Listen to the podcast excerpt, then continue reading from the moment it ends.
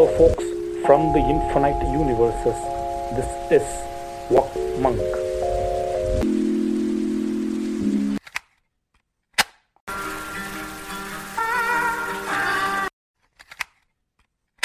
Do not go gentle into that good night.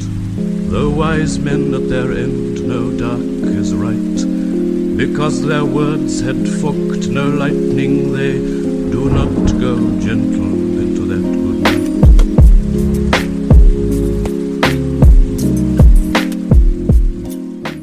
வணக்கம் folks welcome to walk monk eighteen ninety one இன்னைக்கு வெகு நாட்களாக நீங்கள் கேட்டுக்கொண்டிருந்ததுடைய சம்பவங்களின் முதல் சம்பவமாக ஃபர்ஸ்ட் கொலாப் வந்து எங்களுடைய என்னுடைய ஆஸ்தான் ஆசான்னு சொல்கிற மாதிரி ஒரு ஆள். அவர் தான் போன தடவை கூப்பிட்டோன்னே வந்து ஃபர்ஸ்ட் கொலாப் பண்ணி கொடுத்தாரு.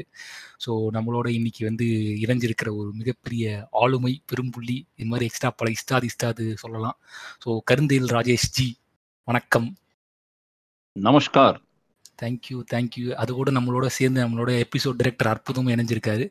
அவர் வந்து திடீர்னு பேசினால் பேசுவார். அவருடைய வாலண்டியர் கான்ட்ரிபியூஷன் தான். பேசணும்னு நினைச்சா பேசுவார் இல்லைன்னா பேச மாட்டார். அது அவருடைய பொறுப்பு. ஓகே பரவாயில்ல. ஹாய் அற்புதம். ஹாய் நான் வணக்கம்ண்ணா. வணக்கம். ஓகே நம்ம எபிசோட் டைரக்டருக்கு வந்து பெரிய தேங்க்யூ அவர் வச்சுட்டே சொல்கிறதா நல்லாயிருக்கும் இந்த டிஸ்கார்ட் சர்வரு அது இதுன்னு போட்டு இந்த இப்போ இந்த ஒ- ஒரு ஒரு நான் தனியாக பேசுகிற வாக்மன் எபிசோட தவிர்த்து இப்போ வந்து கொலாப் குலாப்னு வரும்போது ஒரு ஷோ ரன்னராக அவர் தான் வந்து டைரக்ட் பண்ணுறாரு ஸோ என்னுடைய எபிசோட் டேரக்டர்னு அவர் சொல்கிறது எனக்கு வந்து ஒரு பெரிய பெரிய சந்தோஷம். தேங்க்யூ ஸோ மச் அற்புதம்.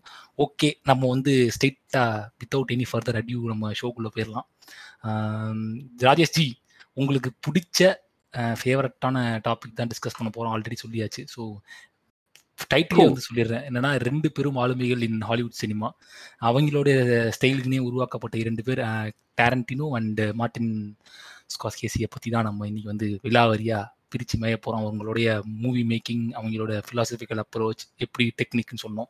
ஸோ கருந்தல் ராஜாஜியை பற்றி எல்லாருக்கும் தெரிஞ்சிருக்கும். தெரியாதவங்களுக்கு நான் வந்து இன்ட்ரோ கொடுக்க வேண்டியது என் கடமை. Is is a BAFTA trainer in screen writing is a screenplay analyst அப்புறம் ஸ்க்ரீன் பிளே என்ன சொல்கிறது அட்வைசர் அப்படின்னு இருக்காரு. அப்புறம் ஆக்டிங் பண்ணுவார். கிட்டத்தட்ட எனக்கு தெரிஞ்சு ரெண்டாயிரத்தி பத்துக்கிட்டே நினைக்கிறேன். அப்போலேருந்தே வந்து சினிமா பற்றி பிளாக்ஸ்லாம் எழுத ஆள். நம்ம சாரு நிவேதா அவங்களோட அந்த பீரியட்லேருந்தே சினிமாக்களை பற்றி எழுதக்கூடிய ஒரு ஆள். ஸோ வீடன்லேயே நிறைய ஆர்டிகல்ஸ் எழுதியிருக்காரு. புத்தகங்கள் நிறைய எழுதியிருக்காரு. திரைக்கதை என்னும் புனைங்கிறது அவரோட ஃபேமஸான புக்கு நீங்கள் அது பார்க்கலாம். Script ரைட்டிங்க்கு any doubts means Karunthiyal Rajesh தான் இப்போதைக்கு நமக்கு வந்து அக்சசபிள் அப்பாக இருக்காரு. ஸோ சொல்லுங்கள் Rajesh ji who is Martin Scorsese and first Tarantino சொல்லுங்க. டேரண்டினோ உங்களுக்கு டேரண்டினோ பற்றி நீங்கள் நிறைய எழுதிருக்கீங்க பேசுறீங்க டேரண்டினோ உங்களுக்கு யாரு? ஓகே எப்படி சொல்றது? ஏன் இப்போ ரொம்ப சாதாரணமா இப்ப நம்ம எல்லாருக்குமே வந்து நம்ம தேட்டருக்கு போய் பார்க்குற மாதிரி சில படங்கள் இருக்கும். நமக்கு அந்த மாதிரி படங்கள் வந்து நம்ம போய் பார்ப்போம்ல. சில பேருக்கு ரொமான்ஸ் படம் பிடிக்கும் சில பேருக்கு அட்வென்ச்சர் படம் பிடிக்கும். அந்த மாதிரி ஒவ்வொருத்தருக்கும் ஒன்று பிடிக்கும். அந்த மாதிரி எடுத்தது எல்லா படமே கல்ட்டா எடுத்து வச்ச ஒரு ஆசனம் இதான் டேரண்டினோ ம், இப்ப டேரண்டினோ படங்கள் வந்து என்ன சொல்றது பெரும்பாலான மக்களுக்கு பிடிக்கும். இப்ப வந்து மனசுக்குள்ள சில ஜட்ஜ்மெண்ட்டை வச்சுக்கிட்டு போய் பார்த்தா நமக்கு பிடிக்காது. இப்ப கெட்ட வார்த்தை பேசக்கூடாது. அஹ் ஒடுக்கமா வாழணும். அந்த மாதிரி சில விஷயங்கள்லாம் இருக்குல்ல. அந்த விஷயங்கள்லாம் வந்து அடுத்தவங்க மேல திணிக்கிற அசாமிகளுக்கு டேரண்டினோ பிடிக்காது. Okay. ஆனா டேரண்டினோ படத்துல நிறைய நம்ம வார்த்தைகள் இருக்க தானே செய்யுது. அது நார்மலா எல்லாரும் பேசுற வார்த்தை. நம்மளும் தான் கேஷுவலா பேசும்போது கண்ணா அவன் ஏதாவது பேசிட்டு இருப்போம். அந்த மாதிரி. அவரும் பேசுவாரு. அதாவது ப்ரொஃபானிட்டியை வந்து ஃபர்ஸ்ட் ஃபர்ஸ்ட் சேனலைஸ் பண்ணவர் லீகலைஸ் பண்ணவர் டேரண்டினோன்னு சொல்லலாம். ஃபர்ஸ்ட் தான் சொல்ல முடியாது தான் அதுக்கு மெயின் ஸ்கார்சேசிக்கு ரெக்கார்ட்ஸே இருக்கு. ஃபக்குங்கிற வேர்டு வந்து எத்தனை முறை வந்திருக்குன்னு நிறைய ரெக்கார்ட்ஸ் வச்சிருக்காரு ஸ்கார்சேசி அவர் படங்கள்ல. அது அதனால அவங்க ரெண்டு பேரும் சேர்த்து வச்சு கொலாப் பண்ணணும்னு நம்ம பேசுறது. ஸோ ஓகே டேரண்டினோ பத்தி இந்த ஒரு பேசிக்கான ஒரு வியூ இருக்கு. இப்போ ஸ்கார்சேசி டேரண்ட் இப்போ ஸ்கார்சேசி ஸ்கார்சேசி பத்தி சொல்லிடுங்க. நம்ம அப்புறம் ரெண்டு பேரும் கனெக்ட் பண்ணி பேசலாம். ஸ்கார்சேசி பத்தி உங்களுடைய வியூ என்ன? ஓகே என்ன இப்போ ஸ்கார்ஸ் இப்ப டேரண்டினோ எடுத்துக்கிட்டா அவர் வந்து ஒரு குறிப்பிட்ட வகை படங்கள் தான் எடுத்திருக்காரு நிறைய. உதாரணத்துக்கு டேரண்டினோ வந்து பயோபிக்ஸ் எடுத்தது இல்ல பயோபிக்ஸை வந்து அவர் கொஞ்சம் ட்விஸ்ட் பண்ணி அவரோட பாணியில வந்து சில உண்மையான கதாபாத்திரங்கள் உழவ விட்டுருக்காரே தவிர அவர் பக்காவான பயோபிக் வந்து எடுத்தது கிடையாது. அந்த மாதிரி அவர் டிராமா டிராமாட்டிக்கான ஃபிலிம்ஸ் எடுக்க மாட்டார். டிராமானா நான் சொல்றது இந்த குணச்சித்திர படங்கள்லாம் அவர் எடுக்க மாட்டார். கண்ணீர் காவியங்கள் மாதிரி நம்ம சொல்றோம்ல.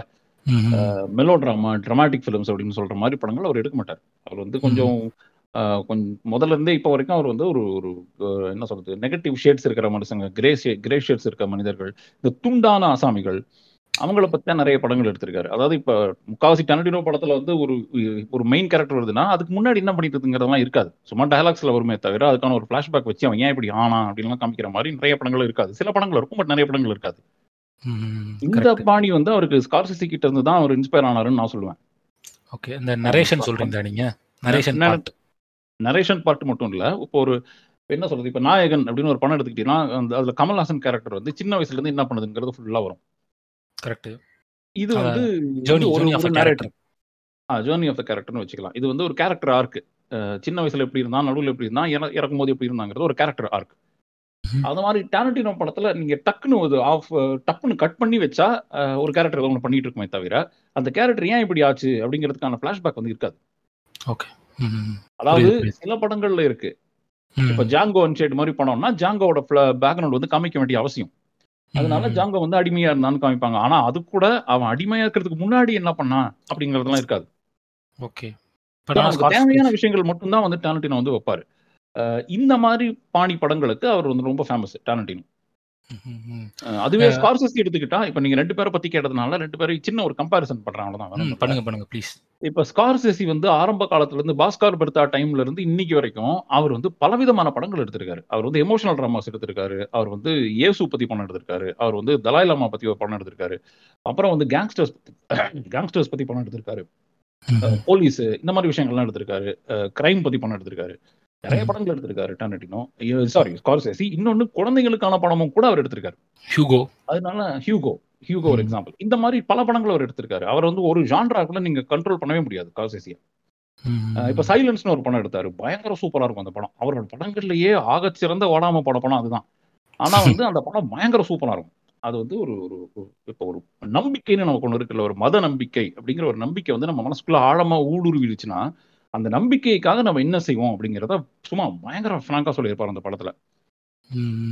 இந்த மாதிரி விஷயங்களை அவர் பயங்கரமா எக்ஸ்ப்ளோர் பண்ணுவார் ஸ்கார்சேசி சோ அவர் வந்து ஒரு ஒரு கம்ப்ளீட்டான ஃபிலிம் மேக்கர்னு ஸ்கார்சேசி பத்தி சொல்ல முடியும்.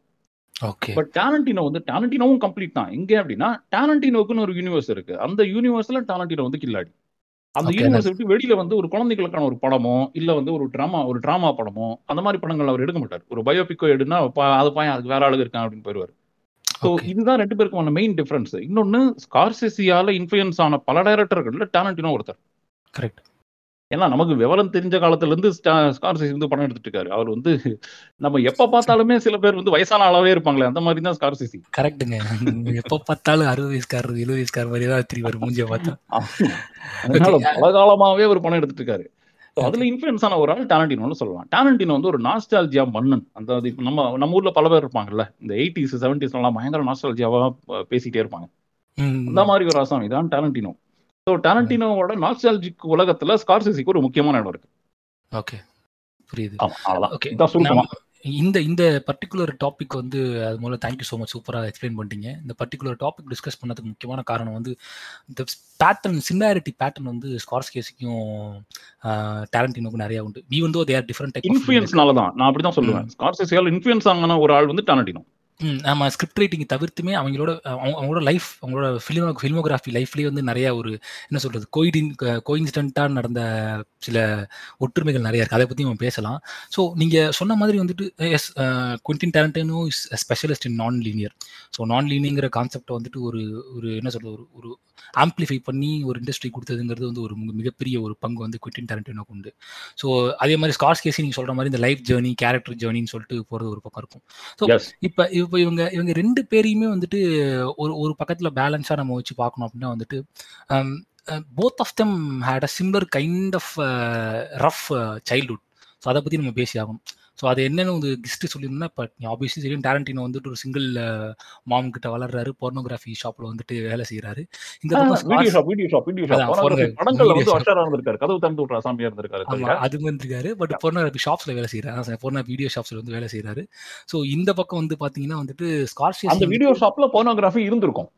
மத்தபடி அவரு அவர் இந்த போர்னோகிராஃபி ஷோஸ்ல வந்து நான் ஷாப்ஸ்ல வந்து இருந்திருக்கேன் அப்படின்னு ஒரு ஒரு இன்டர்வியூ அவர் சொல்லியிருந்தாரு தியேட்டர் பத்தி சொல்லியிருப்பாருன்னு நினைக்கிறேன். தியேட்டர்ல வேலை செஞ்சதை பத்தி சொல்லியிருப்பாருன்னு நினைக்கிறேன். Okay maybe I am you are better then me ஏன்னா அவர் இன்னும் அந்த மாதிரி நிறைய வேலைகளை செஞ்சிருக்காரு. அவர் வந்து பலதரப்பட்ட வேலைகளை செஞ்சிருக்காரு. அதனால அப்படி. சொல்லியிருப்பாருன்னு நினைக்கிறேன். ஓகே பட் அது வந்து நம்ம வெரிஃபை பண்ணணும். ஏன்னா வந்து அந்த ம். போனோகிராஃபி வீடியோ ஷாப்புங்கிற விஷயத்த கொஞ்சம் நம்ம வெரிஃபை பண்ண வேண்டியிருக்கு.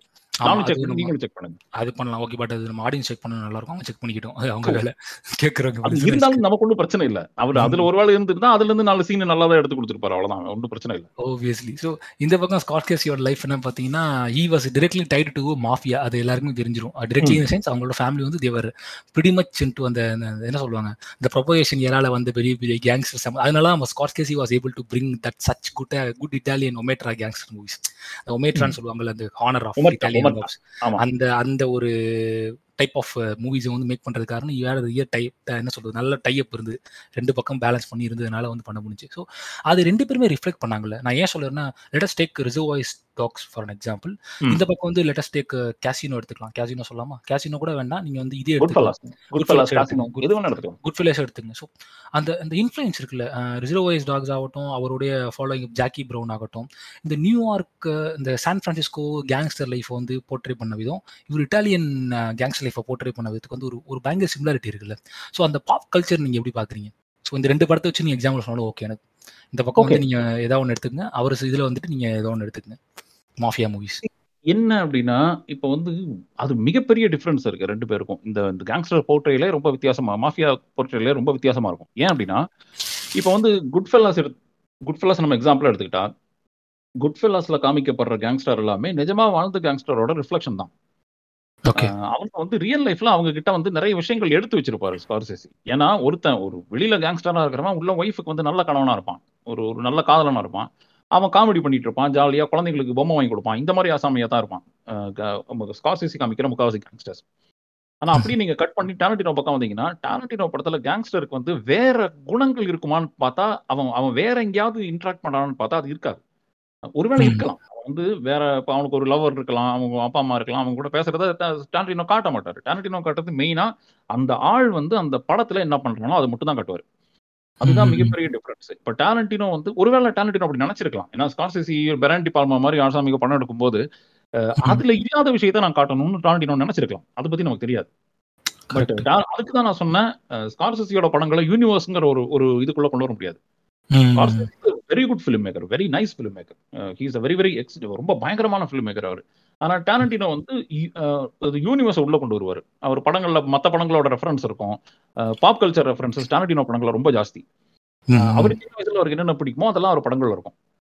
இந்த மாதிரி விஷயத்துல தான் ரெண்டு பேரும் வேறுபடுறாங்க ஒரு எக்ஸாம்பிளுக்கு வந்து நீங்க பல்ப் ஃபிக்ஷன் எடுத்துக்கிட்டீங்க அப்படின்னா.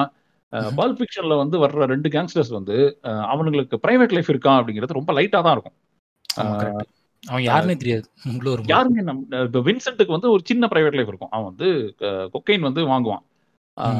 அதாவது போதை மருந்து வாங்குவான். அதை வந்து அவன் ஜாலியாக என்ஜாய் பண்ணிட்டு என்ஜாய் பண்ணிட்டு. அவனுக்கு ஒரு ஃப்ரெண்ட் இருப்பான். அந்த ஃப்ரெண்டுக்கு ஒரு ஒய்ஃப் இருக்கும். ஜாலியாக இன்ட்ராக்ட் பண்ணிட்டு இருப்பாங்களே தவிர இது தவிர வின்சென்ட்டோட பிரைவேட் லைஃப் பத்தி நமக்கு எதுவுமே தெரியாது. கரெக்ட் அதே மாதிரி இவன் வந்து அதை விட அதை விட அவன் லைஃப் நம்ம அந்த வின்சென்ட் கூட இருப்பான்ல சமையல் ஜாக்சன் கேரக்டர் அந்த கேரக்டரோட பிரைவேட் லைஃப் பத்தி ஒரு விஷயம் கூட நமக்கு தெரியாது. கரெக்ட் அது அப்படியே சமையல் ஜாக்சன் கேரக்டர் ஜாலியா சுத்திட்டு தான் இருக்குமே தவிர ரொம்ப சீரியஸா இருக்கும். அந்த அசைன்மெண்ட் பண்ணும் கொலை பண்ணுமே தவிர பிரைவேட்டா என்ன பண்றான்னு நமக்கு தெரியாது. ஒரே ஒரு விஷயம் மட்டும் தெரியும். My girlfriend is vegetarian so I'm also vegetarian அப்படின்னு சொல்லுவார். ஒரு டயலாக் மட்டும் இருக்கும். அதனால. ஒரு ஒரு girlfriend vegetarian girl friend வச்சிருக்காரு போல இருக்குன்னு நம்ம நினைப்போம். அது தவிர வேற எதுவுமே தெரியாது. இதுதான் ரெண்டு பேருக்குமான முக்கியமான வித்தியாசம். நிறைய படங்கள்ல டேலண்டினோ இந்த மாதிரி ஸ்டைல தான் ஃபாலோ பண்ணுவார். துண்டான மனிதர்கள் நான் இப்போ சொன்னல அது இதுதான் அது. அந்த. துண்டான மனிதன் வந்து ஒரு ஒரு ஒரு அந்த கதை நடக்கிற யூனிவர்ஸ்ல இருப்பானே தவிர அதுக்கு முன்னாடி பின்னாடி என்னங்கிறது நமக்கு தெரியாது. உயிரோட இருந்தா புரியுது புரியுது. இது மெயின் டிஃபரன்ஸ் இப்போ ஸ்கார்சசி வந்து ஒரு லைஃபே ஃபுல்லா காமிச்சிருவார். சின்ன வயசுல இருந்து சாகர வரைக்கும் என்ன பண்ணாங்கிறது முக்காவாசி படங்கள்ல அவர் அது வந்துடும் அவர் அட்லீஸ்ட் ஒரு ப்ரிடாமினான ஒரு ஒரு ஒரு பார்ட் வந்து அவர் படங்கள்ல வரும். முக்கியமா ஸ்கார்சசி படங்களை பார்க்கும்போது இந்த மாதிரி ஒரு லைஃப் வந்து சேஸ் பண்றது அவருக்கு ரொம்ப பிடிச்சிருக்கோ அப்படின்னு எனக்கு தோணுது. ஒருத்தன் வந்து இப்ப சின்ன வயசுல உருவாகி மனுஷனா உருவாகி அவனுக்கு அவனுக்கான இடத்துக்குள்ள அவன் போகும்போது அந்த சொசைட்டி அவனை எப்படி பாதிக்குது? அதனால அவன் எப்படி மாறுறான். அவனால எப்படி வந்து மத்தவங்க இன்ஃபுளுன்ஸ் ஆகுறாங்க? இதனால ஒட்டுமொத்த சொசைட்டிக்குமான பாதிப்பு என்னங்கிறத அவர் படங்களை நிறைய காமிக்கிறார் போல இருக்குன்னு நான் நினைச்சுக்கிறேன் அது ஒரு சிமிலர் அந்த rich rags to riches story மாதிரி தான் இருக்குல்ல? நம்ம நீங்க ஸ்கார்சேசியோட மூவிஸ்ல பார்த்தோம்னா rags to riches with with very very criminal twist அப்படி சொல்லலாம். Yes yes great point exactly அந்த டேர்ம் சரியான டேர்ம் வித் வித் கிரிமினல் இண்டஸ்ட்ரியில் ரேக்ஸ் ரிச்சுன்னு வச்சுக்கலாம். ஸோ ஓகே இது இது ஒரு பக்கம் இருந்தாலுமே வந்துட்டு நம்ம சி ஸ்கார்ஸ் கேசி வந்துட்டு ஒரு மூவி மூவி ஸ்கார்ஸ் கேசியோட மூவிஸ் பற்றி டீட்டெயிலாக டிஸ்கஸ் ஒரு நிமிஷம். யா ப்ளீஸ் இந்த கொஸ்டின் அப்படியே மனசுல வச்சுக்கோங்க. தயவு செஞ்சு மறந்துடாதீங்க. ஒரு நான் மிஸ் பண்ணிக்கிறேன். பண்ணிட்டேன். அதை நான் சொல்லணும். இல்லை சொல்லிடுங்க. ஞாபகம் என்ன- மறந்துடுவீங்க. அது என்ன அப்படின்னா. இப்போ நீங்க ரெண்டு பேரோட யங்கர் டேஸ் பத்தி கேட்டீங்க இல்லையா அதுல. வந்து ஒரு முக்கியமான விஷயம் ஆர்சிசியும் திரைப்படங்கள் பார்க்கறது பக்கம் தள்ளப்பட்டவர். டாரண்டினோவும் சுத்து வட்டார சுச்சுவேஷன் மூலமா திரைப்படங்கள் பக்கம் தள்ளப்பட்டவர். குறிப்பா ஸ்கார்சிசிக்கு வந்து ஒரு சின்ன இஷ்யூ இருந்தது. அவரால் வந்து அது அவரை பத்தி படிச்சவங்க நிறைய பேருக்கு தெரிஞ்சிருக்கும். அவரால் வந்து ஒரு பிரீத்திங் ட்ரபிள் இருந்தது அவருக்கு. ஆஹ் அவர் வந்து நிறைய விஷயங்கள் பண்ண முடியாம போயிடுச்சு அவரால். குழந்தைகள் கூட விளையாட முடியாம இந்த மாதிரி நிறைய விஷயங்கள் பண்ண முடியல அவரால். ஒரு பிரீத்திங் ட்ரபிள் இருக்கிற பையன் வந்து அவனால ஓடி ஆட முடியாதே. அவன் என்ன பண்ணா அவன் வந்து ஆட்டோமேட்டிக்கா சரி என்ன பண்ணலாம் அப்படின்னு பார்க்கும்போது சினிமா பக்கம் அவன் தள்ளப்பட்டான். இதுதான் வந்து நம்ம இது நம்ம ஸ்காட்சி பத்தி நமக்கு தெரியற விஷயம் இது. அவர் இன்னும். டீட்டெயிலா அதை பத்தி நிறைய பேர் எழுதியிருக்காங்க. பட் ஒரு ஒரு பேச்சுக்கு சொல்றேன். ஒரு ரொம்ப சுருக்கமா சொல்ல போனா அவரே அவ- அவரே சொல்லியிருக்காரு. I was actually outcast one was kid அப்படின்னு தான் சொல்றாரு அவர். நான் வந்து தனியா தான் இருந்தேன் லைஃப்ல அப்படின்ற மாதிரி தான் ஸ்கார்ஸ் கேஸ் சொல்றாரு அதே மாதிரி ம். டாரண்டினோக்கும் ஒரு சோகமான ஒரு சைல்ட்ஹுட் ஒன்று இருந்தது. அதனால வந்து டாரண்டினோவும் இந்த பக்கம் வந்துட்டாரு. அவரு சி இப்ப இந்த ரெண்டு பேரை பார்த்தாலே நமக்கு நல்லா தெரியும். இந்த ரெண்டு பேருமே வந்து பயங்கரமான இன்ட்ராவர்ட்டுக்கு மாதிரியே தான் பேசிட்டு கிடப்பாங்க. அவங்க வந்து பயங்கரமான எக்ஸ்ட்ராவர்ட்னு சொல்ல முடியாது. பேச ஆரம்பிக்கும் போது தான் அவங்கள பத்தி அவங்க வந்து ஓப்பன் அப் ஆவாங்களோ என்னமோ தெரியல. ஸோ மேபி அதுவும் சின்ன வயசுல ஒரு ரீசனா இருந்திருக்கலாம் அது நீங்க சொன்னப்ப ஞாபகம். ரெண்டு பேருமே பேசும்போது ஹைப்பரா பேசுவாங்க. Look look. ஹைப்பரா. பேசுவாங்க பேசும்போது. ஸ்கார்ஸ் கேசி ஹைப்பரா தான் சாதனா பேசுவார். படபடன்னு பேசுவாரு. டேரண்டினும். பட பட படபடன்னு தான் பேசுவாங்க ரெண்டு அதுக்கு இன்னொரு ரீசன் சொல்றேன். என்னால அதை புரிஞ்சுக்க முடியுது. ஒருவேளை நான் சொல்றது தப்பா கூட இருக்கலாம். சின்ன வயசுல என்ன மாதிரி ஒரு இன்ட்ராவர்ட்டை நீங்க பார்க்கவே முடியாது. எவங்கிட்டயுமே நான் பேசினது கிடையாது. நான் வந்து அப்படியே பேன்னு ஒரு பக்கம் உட்காந்து இதா படிச்சுக்கிட்டே இருப்பேன். புக்கை படிப்பேன் இல்லைன்னா படம் பார்ப்பேன். இந்த ரெண்டு தவிர வேற எதுவுமே நான் செஞ்சது கிடையாது சின்ன வயசுல. அதனால கைக்கு கிடைச்ச புக்கை படிச்சிருவேன் கைக்கு கிடைச்ச படத்தை பார்த்துருவேன். ஸோ இப்போ நானும் நான் பேசும்போதும் பயங்கரமா பேசுவேன். தான் எல்லாரும் பயங்கரமானா பக்க பக்க பக்க பக்கன்னு பேசுவேன்னு சொல்லுவாங்க மேபி அது என்ன அது அது ஒரு ரீசனா இருக்கலாம். Maybe when an introvert tries to become an extrovert maybe uh, he will try to impress people by by some some- by some way of I want take it psychological aspect டக்குனு முடிச்சிடுவாங்க soft topic தான். நீங்க சொல்ற point காரணம் என்ன அவங்க பத்து வருஷம் பேசாமலே அடக்கி வச்சிருந்த ஆதங்கத்தெல்லாம் கொட்டுறாங்க. சேர்த்து வச்சு அடுத்த பத்து வருஷங்கிற மாதிரி தான் பார்க்கணும் அது. ஏன்னா எனக்கு எவ்வளவு தெரிய என்ன எங்கடா பேச விட்டீங்கன்ற மாதிரி. கம்மி நமக்கு. பிடிச்ச டாபிக் இருந்தனால ஜாலியா பேச முடியுது. இப்போ வந்து ஒரு பாயிண்ட் ஆஃப் டைம்க்கு அப்புறம் இப்போ பேசாம இருக்க முடியாது நான் புரிஞ்சுக்கிட்டேன். அதனால பேசியே தள்ளுறதுன்னு முடிவு பண்ணி கண்ணா பின்னான்னு பேசிட்டு இருக்கேன் அவ்வளவுதான். அப்படிதான் இங்க பாட்காஸ்ட் ஓடிட்டு இருக்கீங்க எங்க பொழப்பே ஓடுதான் ஓடுது. Okay coming back to our topic again okay நீங்க கேட்க வந்தது அதை கேளுங்க. அந்த மனதளவு நான் ம- நம்ம மறந்தாலும் பரவாயில்ல. நம்ம பேசுறது நம்ம ஆடியன்ஸ் வந்து நம்ம பேசுறது கேட்க தான் வராங்க. நம்ம என்ன பேசுறோங்கிறது முக்கியம். கரெக்டா சொல்றோமா அவ்வளவுதான். எப்ப பேசுனா என்ன? நான் லீனியரா போனாலும் தப்பு கிடையாது. Since we are talking about Tarantino here so okay coming back to the question here so என்னன்னு பாத்தீங்கன்னா ஒரு அஹ், ஒரு ஒரு ஒரு ஸ்காட்ஸ் கேசி வந்துட்டு ஒரு சொல்ற ஒரு சினிமேட்டிக் பூம்னு சொல்ற ஏரியால வந்து உள்ள வராரு. உள்ள வந்துட்டு இந்த வயலன்ஸ் அப்படிங்கறது வந்துட்டு he was was casually normalising it at to point அப்படின்னு ஒரு பெரிய கிரிட்டிசிசம் வருது அவர் மேல. ஸோ. உங்களுக்கு நல்லா தெரியும். அது ஸ்காலர்ஷிப்க்கு இருந்தது. அவர் பண்ணி வச்சு ஒரு பார்த்து போட்டாலுமே டாரண்டினோ வந்த போதும் he also faced the similar criticism. It's kind of a similar thing right so அந்த சிமிலர் ஆஸ்பெக்டை ஃபேஸ் பண்ணும்போது ஒரு um, ஒரு கட்டத்துக்கு மேல however thought that he Tarantino took little bit more gore then Scorsese யோசிச்சிருக்கீங்களா அது அதில் இன்னும் கொஞ்சம் கொடூரமாக பண்ணிட்டாரோ? அதனால தான் இன்னும் அந்த ஏன்னா ஆல்ரெடி அவர் ஒரு பாத் போட்டு போயிட்டா இருக்காரு. அந்த பாத்திரம் தான் வந்துட்டு ஹீ இஸ் ட்ராவலிங் ஸோ. இவர் டிராவல் பண்ணும்போதுவே கிரிட்டிசம் வருதுன்னா இன்னும் வந்து கோரி ஆக்கிட்டாரோ? அப்படின்ற சென்ஸ் வந்திருக்கு அந்த வயலன்ஸ் வயலன்ஸை ஓகே இதுக்கு வந்து நான் கொஞ்சம் டீட்டெயிலா பதில் சொல்ல விரும்புறேன். என்ன அப்படின்னா இந்த ரெண்டு பேரோட பேக்ரவுண்ட நல்லா யோசிச்சு பாருங்க. ஸ்கார்சிசி வந்து என்ன படிச்சாரு? டாரண்டினோ அதாவது சினிமாவில் என்ன ரெண்டு பேரும் லேர்ன் பண்ணிட்டாங்கன்னு பார்த்தா ஸ்கார்சிசி வந்து ப்ராப்பரா சினிமா படிச்சு வந்த ஆசாமி. அந்த ஆள் வந்து இப்போ, என்ன சொல்றது ஆர்ட்ஸ் படிச்ச ஆசாமி. அதாவது நியூயார்க் யூனிவர்சிட்டின்னு நினைக்கிறேன். ஆமா. அந்த ஆள் வந்து பிளஸ் இன்னும் ஏதோ ஒரு ஸ்கூல் படிச்சிருக்கான். இந்த இந்த ரெண்டு யூனிவர்சிட்டில அந்த ஆள் வந்து ஆர்ட்ஸ் படிச்ச ஆசாமி. அது இன்னொரு ஸ்கூல் எனக்கு தெரியல. மறந்துட்டேன். ஸோ. பட் ப்ராப்பரா சினிமா படிச்சு சினிமா ஆர்ட்ஸை பத்தி தெரிஞ்சுக்கிட்டு வெளியில வர்ற ஒரு ஆசாமி சிக்ஸ்டீஸ்ல அவன் என்ன பண்ணுவான்னா அவன் இதுக்கு முன்னாடி வந்த மாஸ்டர்ஸ் படத்தெல்லாம் நிறைய பார்த்திருப்பான். ஸோ இப்போ. வந்து ஸ்கார்சேசிக்கு அந்த அந்த விஷயம் இருந்தது. இப்பவுமே ஸ்கார்சேசி வந்து ஒரு ஃபிலிம் ஹிஸ்டோரியன் ஸ்கார்சேசி வந்து நீங்க எந்த படத்தை பத்தி வேணா கேட்கலாம். அவர் வந்து பக்க பக்கமா அதை பத்தி பேசுவார். ஸோ ஃபிலிம் ஜீனியஸ்னே சொல்லலாம் ஸ்கார்சேசி டாரண்டினோவும் அப்படித்தான். டாரண்டினோ கிட்டயும் நீங்க எந்த படத்தை பத்தியும் கேட்கலாம். டாரண்டினோ யாருக்குமே தெரியாம ரகசியமா சினிமா விமர்சனங்கள் எழுதியிருக்காரு. அது சில வெப்சைட்ல வரவும் வந்திருக்கு. அது ரொம்ப யாருக்கும் தெரியாது. அது பத்தி சும்மா ஒரு கிஸ் சொல்லுங்க. நான் எனக்கு தெரியும். நீங்க சொன்னா நல்லா இருக்கும். அதோட பெட்டரா. அது வந்து அவர் அவர் ஏற்கனவே சொல்லியிருக்காரு. நான் வந்து இதுக்கு இதுக்கு நூத்து கணக்கில் விமர்சனம் எழுதி வச்சிருக்கேன். நான் சினிமாவை பத்தி சினிமா எடுக்க நிறுத்தும் போது புக்கா பப்ளிஷ் பண்ணலாம்னு இருக்கேன். நான் விமர்சகனா தான் அறியப்பட விரும்புறேங்கிறத பின்னாடி சொல்லியிருக்காரு அவர். கட்டின் அதுல ஜோக்கர் பத்தி ரீசெண்டா ஒரு ரிவ்யூ பண்ணாரு. வீடியோ ஆடியோ வந்துச்சு தெரியுமா?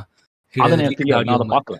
நான் அதை அது கேட்கல. இருக்கு. ஜோக்கர் மூவியை பத்தி reviewed it with is friends audio வந்துருந்துச்சு. சூப்பரா ரிவ்யூ அது அது அதுக்கு ரீசன் நான் சொல்லட்டுமா? ஒருவேளை மேபி இது ரீசனா இருக்கலாம் எனக்கு தெரியல. என்னன்னா ஸ்கார்சேசி வந்து அப்பப்ப ஆறு மாசத்துக்கு ஒரு தடவை மூணு மாசத்துக்கு ஒரு தடவை அவரோட எல்லா ஃப்ரெண்ட்ஸ் எல்லா ஃப்ரெண்ட்ஸ்னா டேரக்டர்ஸ் தான் அவரோட ஃப்ரெண்ட்ஸ் ஸோ டேரக்டர்ஸ் ஃப்ரெண்ட்ஸுக்கு நடுவில் அவர் ஒரு மெயில் அனுப்புவார். மெயில் சர்க்குலேட் பண்ணுவார். என்னன்னா இப்போ இந்த டைம்ல இப்போ இந்த இப்போ ஒருவேளை இப்போ January two thousand twenty one அப்படின்னா ஜான்வரி டூ தௌசண்ட் டுவெண்ட்டி ஒன்ல நீ நம்பர் ஒன்னு நினைக்கிற டேரக்டர் யாரு? என்ன ரீசன் அப்படின்னு கேட்பாரு கரண்டா இருக்கிற டேரக்டர்ஸ்ல ஸோ இந்த மாதிரி விஷயங்கள் நிறைய சர்க்குலேட் ஆகும் அவங்களுக்குள்ள அவங்களுக்குள்ள நிறைய பேசிக்குவாங்க. வாய்ஸ் ரெக்கார்டிங்லாம் நிறைய பாஸ் ஆகும். ஸோ இந்த மாதிரி ஒரு விஷயமா கூட அது இருக்கலாம்னு எனக்கு தோணுது. நான் அதை கேட்காதனால எனக்கு தெரியல. அது வந்து ப்ராப்பரா நான் விமர்சனம் பண்ணேன்னு சொல்லி பேசியிருக்க மாட்டாரு. கேஷுவலா பேசின ரெக்கார்டிங்க வெளியில வந்திருக்கும்னு நினைக்கிறேன். அப்படியா?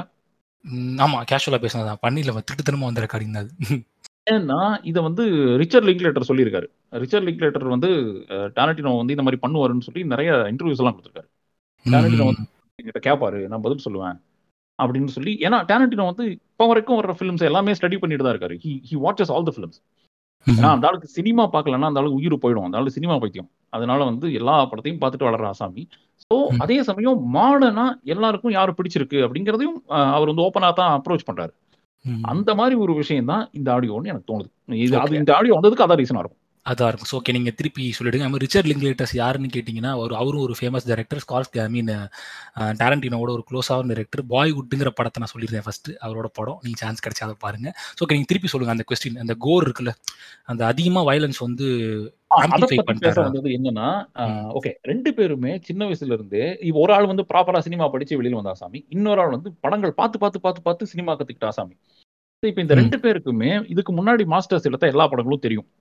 அப்படி தெரியும் போது தனக்குன்னு ஒரு ஸ்டைல் உருவாக்க இப்போ வந்து நான் உருவாக்கியே தீர்வேன்னு நினைச்சு உருவாக்குறது ஒண்ணு எடுக்கும் போது இப்படி வெளியில வருதோ அது ஒரு ஸ்டைலா ஃபார்ம் ஆகுறது இன்னொன்னு.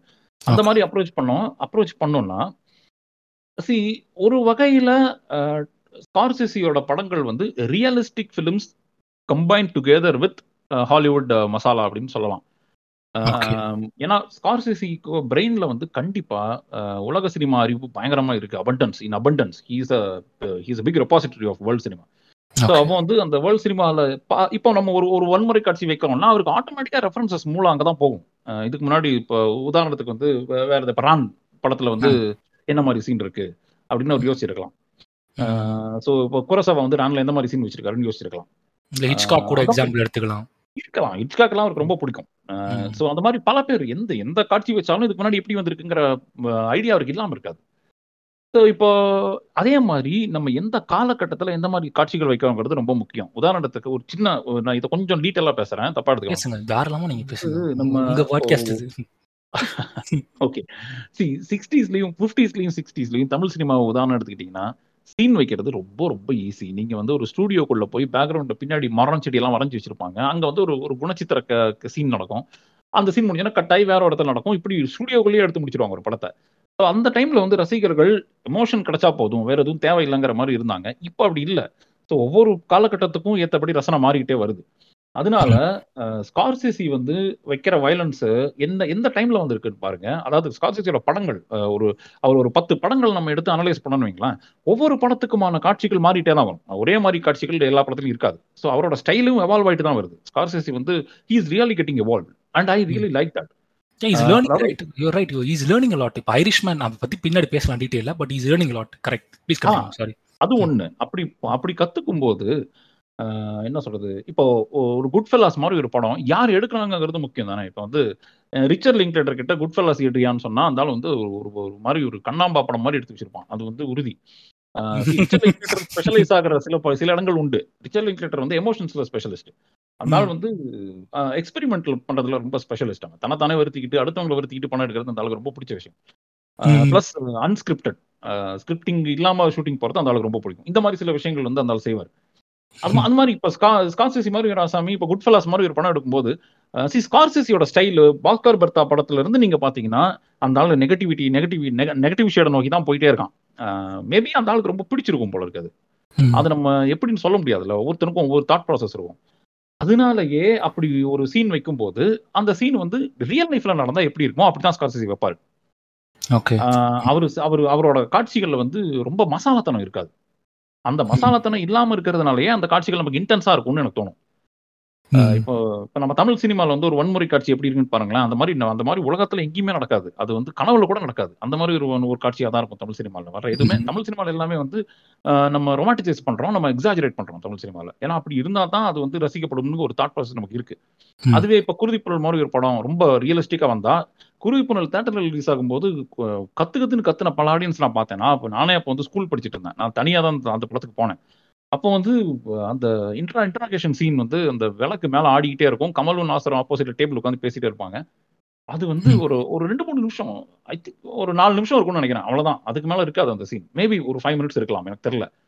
ஆஹ் அந்த மாதிரி ஒரு சீன் ஸ்டாட்டிக்கா நீங்க ஒரு சீன் எடுக்கும்போது அதுவே நம்ம ரசிகர்களுக்கு பிடிக்கல. ஆ ஊன்னு கத்துனானுங்க. ஸோ இது நான் ரசிகர்களுக்கு குறை சொல்ல மாட்டேன். இந்த மாதிரி படம் எடுத்து வச்சு அவங்கள பழக்கி விட்டது நாம தானே. ஸோ இந்த மாதிரி இப்போ இந்த இந்த டாபிக்கு நம்ம இந்த ரொம்ப போவானா இதுக்குள்ள நம்ம. இந்த சைடு வந்துரும் அதனால தமிழ் சினிமால அந்த மாதிரி தமிழ் சினிமாலயே ரியலிஸ்டிக்கா வச்சா கத்தன ஆசாமிகள்லாம் இருக்காங்க. ஆனா. டேலண்ட் ஸ்கார்சிசி வந்து நிறைய படங்கள் பார்த்து வளர்ந்தவர் ரிசர்ச் பண்ணி வளர்ந்தவர் ஹிஸ்டாரியன் அவர் ஒரு படம் எடுக்கும்போது ரியலிஸ்டிக்கான காட்சிகள் வைக்க வைக்கணும்னு நினைக்கிறது தப்பே கிடையாது. ஸோ அதனால அப்படி ரியலிஸ்டிக்கா ஒருத்தனை குத்தும் போது ஒருத்தனை சுடும்போது ரத்தம் வர தெரிய தான் செய்யும். அந்த அந்த டைம்ல அதாவது காலில் மிதிச்சே கொள்ற சீன்லாம் அவர் வச்சிருக்காரு அவர் படங்கள்ல. ஸோ அந்த மாதிரி. பல விஷயங்கள் இருக்கு. இப்போ இதுவே இது வந்து எனக்கு தெரியும் அது ரொம்ப நார்மல் அப்படிதான் அவர் நினைப்பாரு. அவர் வந்து சிரிப்பாரு அவர்கிட்ட நீங்க இந்த கேள்வி கேட்டீங்கன்னா.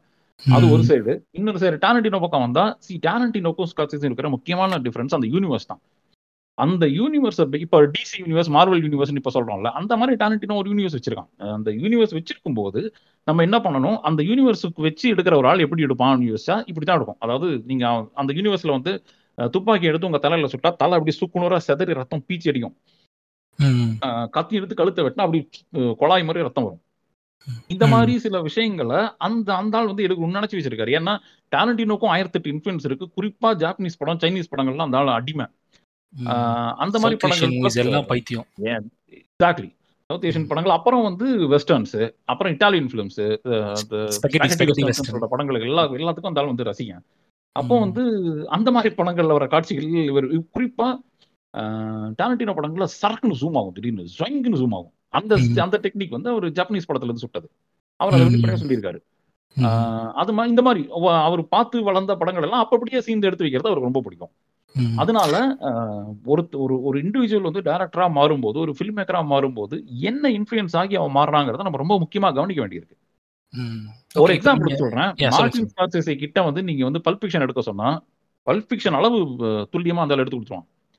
ஆனா. டேரண்டினோ கிட்ட நீங்க வந்து மார்டின் ஸ்கார்செஸே படங்கள் எடுத்து கொடுக்க சொல்ல முடியாது. அது ஒரு. டிஃபரன்ஸ் இருக்கு ரெண்டு பேருக்கும். ஆனா. டேலண்டினோ ஏன்னா டேலண்டினோ எடுத்தா ஒரு காமிக்கல் பண்ணு இருக்கும் அந்த படத்துல. டெஃபினட்டா வந்து எவ்வளவு சீரியஸான படம் எடுத்தாலும் ஒரு சின்ன பன் எலிமெண்ட் இருக்கு இல்லாம டேலண்டினோ படங்கள் இருக்காது.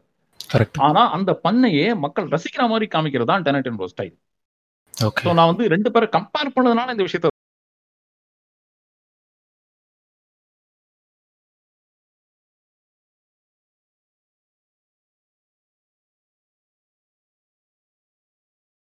சொல்றேனே தவிர இவரு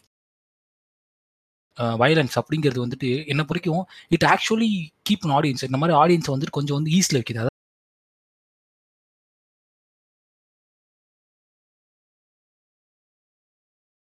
அதான் எனக்கு தெரியும். ஒரு துப்பாக்கியால குட் ஃபெலஸ் சொல்லக்கூடாது. குட் ஃபெலஸ் தான். குட் ஃபெலஸ்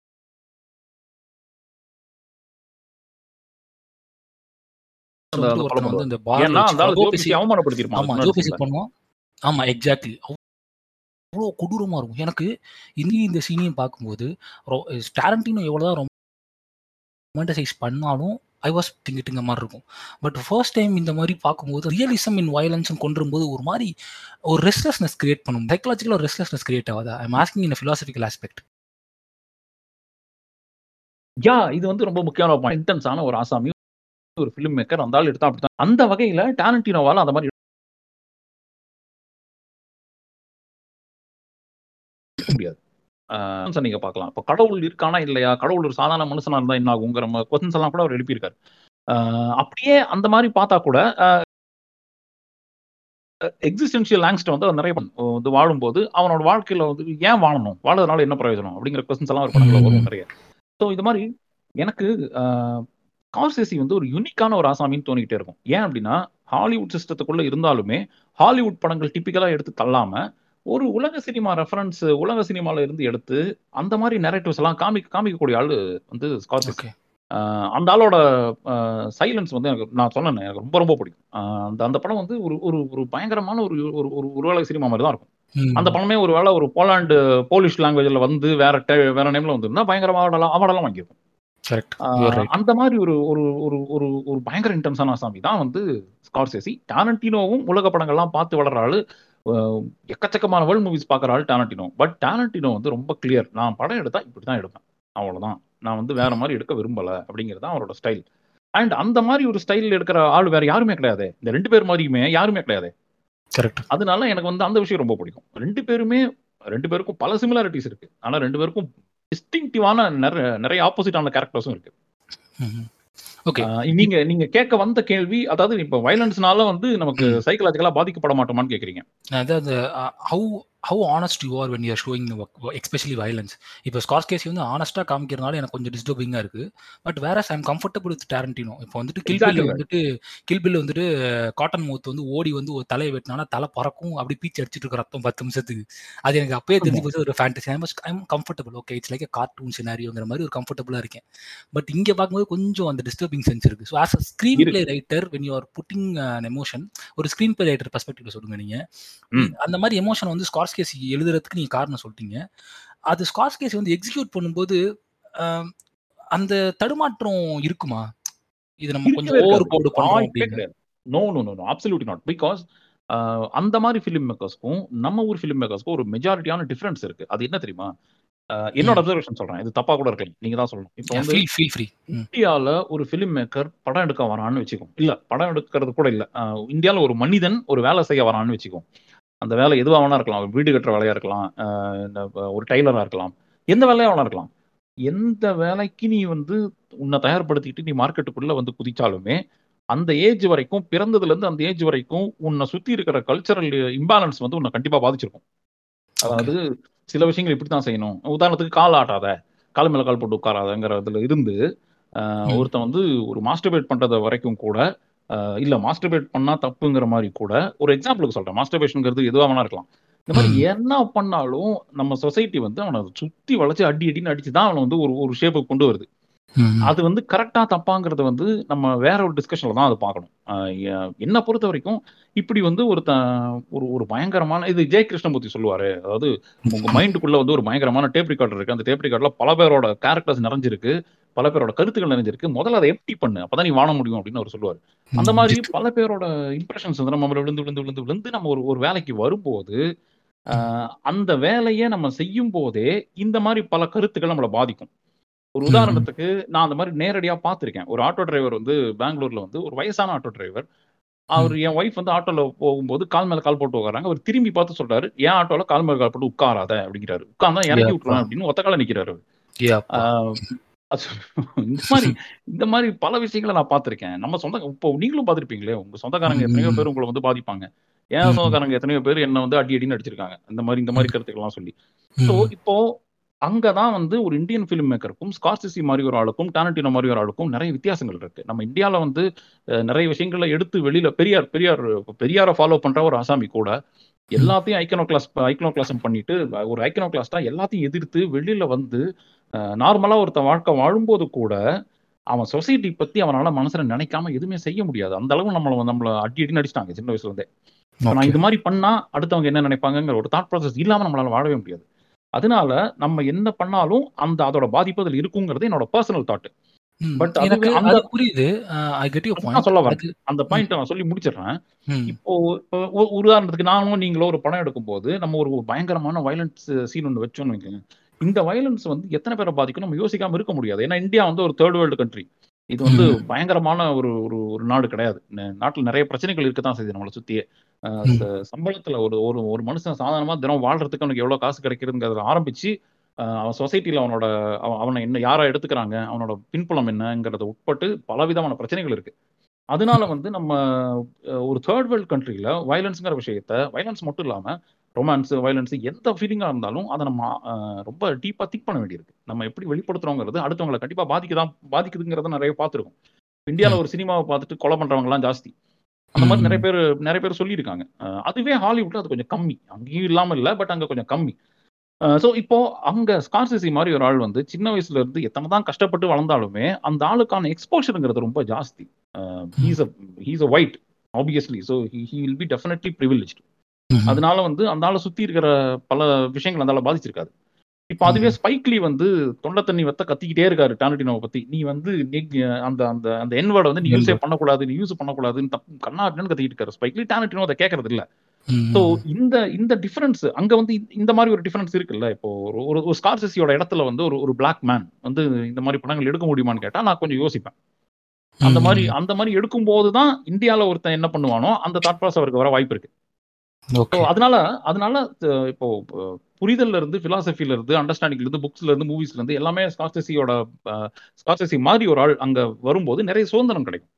அதனால இந்த சீனை நான் படமா வைக்கிறேன் அப்படின்னு நம்ம நினைச்சோம்னா நமக்கு வந்து மனத்தடை இருக்க வாய்ப்பு இல்லை அங்க. நம்ம ஊர்ல மனத்தடைகள் கண்டிப்பா வரும். இதுதான் அதனாலதான் நமக்குமே அந்த படங்கள் பார்க்கும்போது நமக்கு அது பாதிக்குதுன்னா ரியலிசத்தை பார்த்து நம்ம பயப்படுறோம்ல. அதான் ரீசன் நம்ம நம்மளால ரியலிசத்தை தாங்க முடியாது. நம்ம எல்லாமே வந்து ஒரு க்ளோஸ்டான சர்க்கிள்குள்ள வாழ்ந்துட்டு இருக்கிறவங்க. நமக்கு ஜாலியா ஒரு வேலை இருக்கும் ஒரு சம்பளம் இருக்கும் ஒரு ஃபேமிலி இருக்கும். இந்த சர்க்கிளை விட்டு வெளியில போய் தினம் சாப்பாட்டுக்கு கஷ்டப்படுற ஒரு மனிதன் என்ன பண்றான்னு நம்ம பார்க்க மாட்டோம். நம்ம பார்த்தா நம்ம பயந்துரும் ஏன்னா அது ரியலிசம் ஸோ அந்த விதமான ஒரு பாதிப்பு நமக்கு இருக்குங்கிறது என்னோட தனிப்பட்ட கருத்து. ஸோ இது வந்து ஆடியன்ஸோடைய மைண்ட் செட்னு சொல்றீங்களா? கிரியேட்டர்ஸ்க்கு கிடைக்கிற ஸ்பேஸ் வந்து ஆடியன்ஸோட மைண்ட் செட் அப்படிங்கிறீங்க. இஃப் See, ஆஹா இல்ல. அதுல ஏன் இந்த கொஸ்டின் நான் கேட்குறேன். கொஸ்டின் கேட்டுறேன்? ஏன்னா ஸ்கார்ஸ்கேசியோடைய இனிஷியல் பீரியட்ல வந்து he also face lot of criticism you are showing lot of violence especially F words நிறைய யூஸ் பண்றீங்க.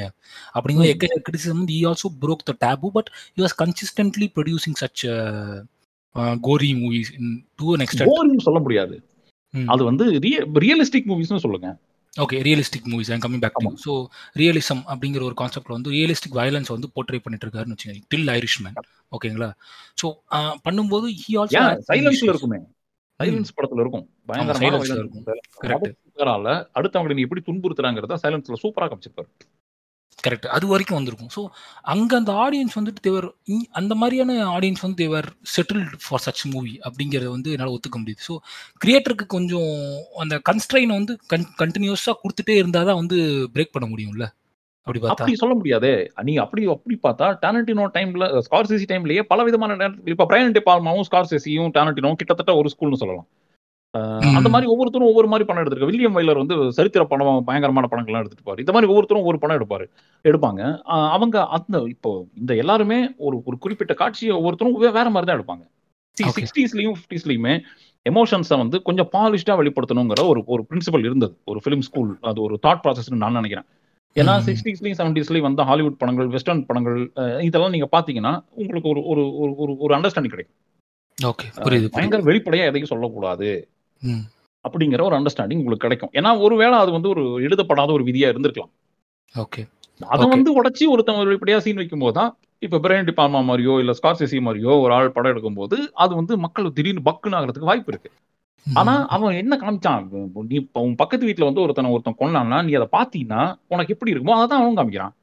So அதை ஏன் நம்ம பார்க்க பயப்படுறோம் அப்படிங்கிறது ஒரு ஒரு ஒரு தாட் ப்ராசஸ் நான் இப்படிதான் அதை எடுத்துக்கிறேன். நான் வந்து என்ன சொல்றது? பாலிஷ்டா ரொமான்டிசைஸ்டா காமிச்சது போதும்பா. நான் வந்து உண்மையை காமிக்கிறேன். காமிச்சிருக்காரு போல இருக்கு.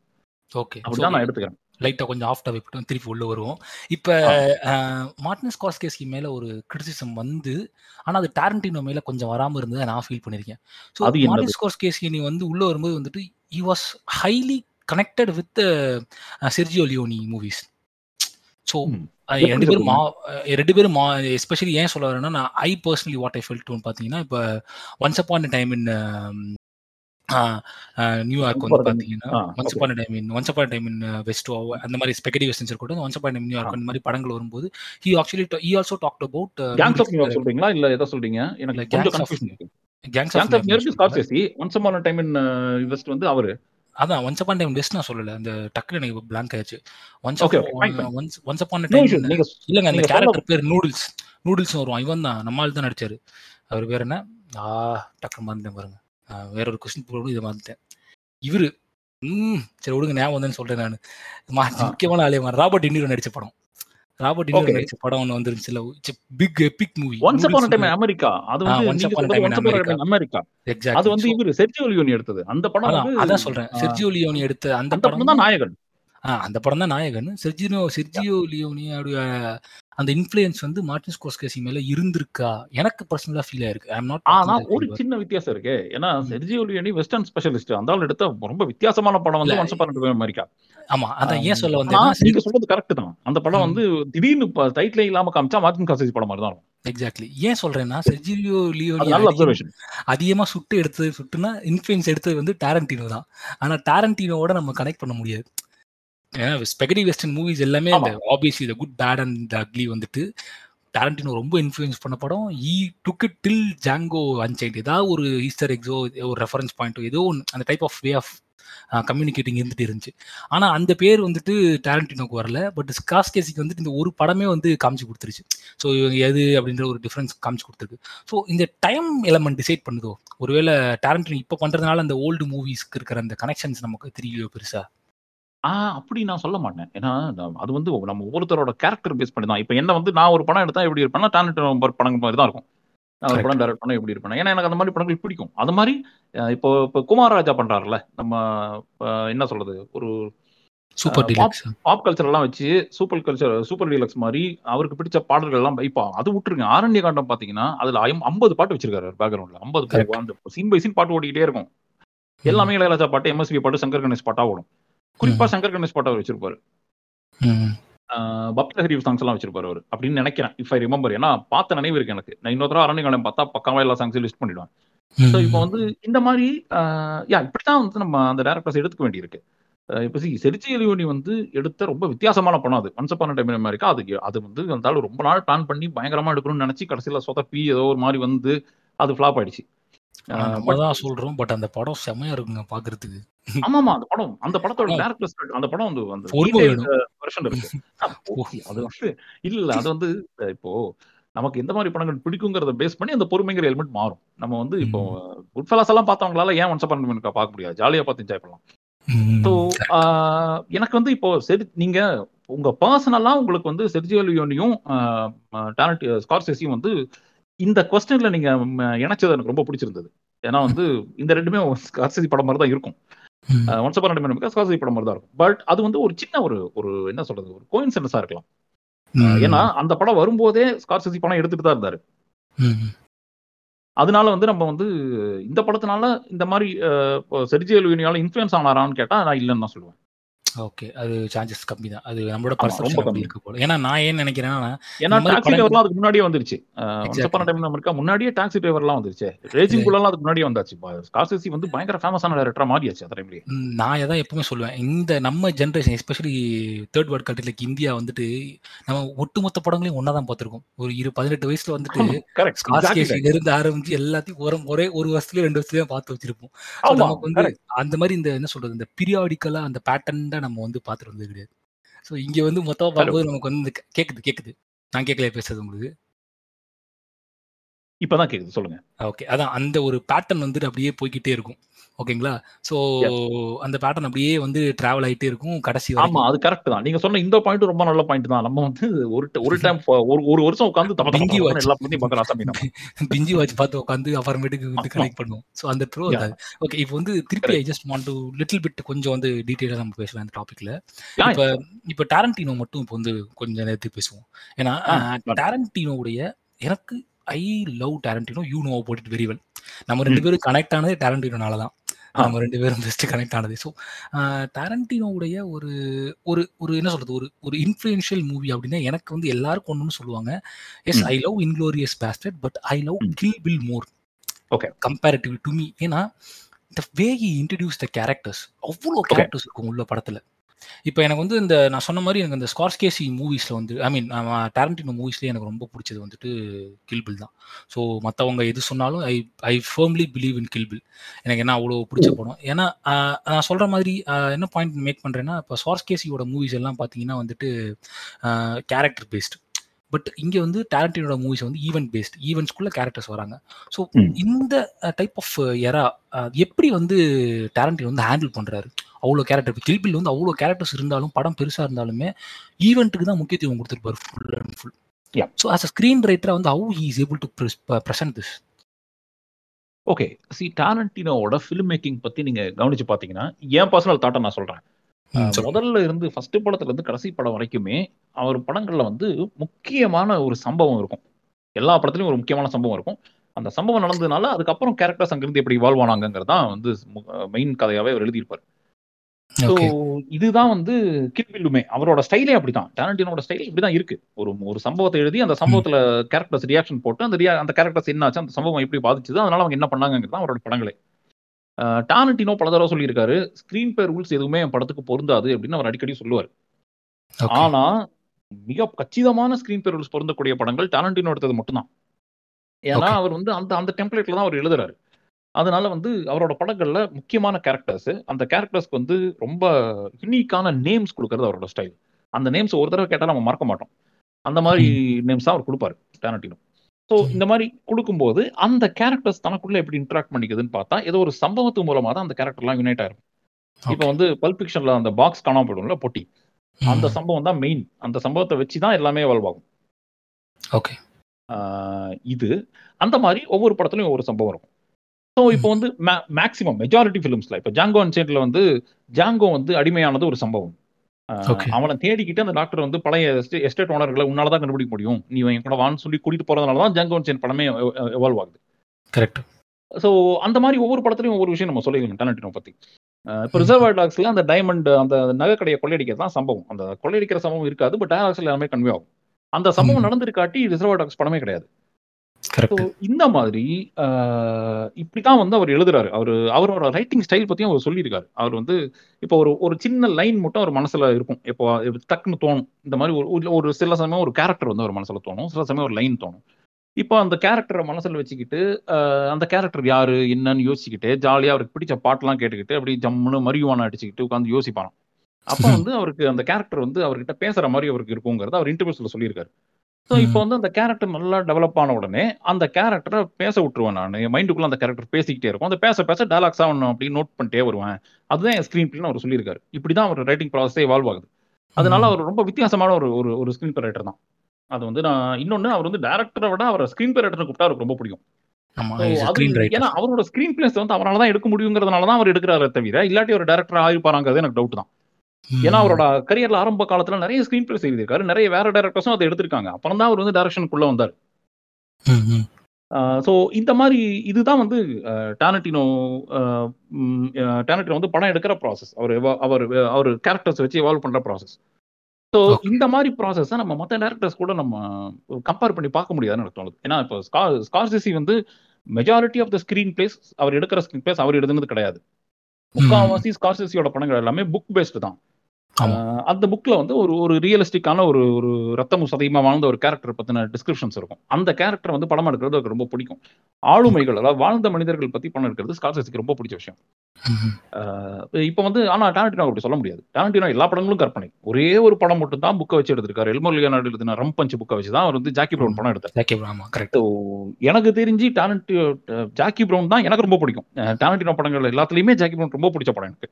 ஆனா. எனக்கு வந்து அவர் ஃபர்ஸ்ட் அடாப்ட் பண்ணியிருக்காருன்னு தெரியாது.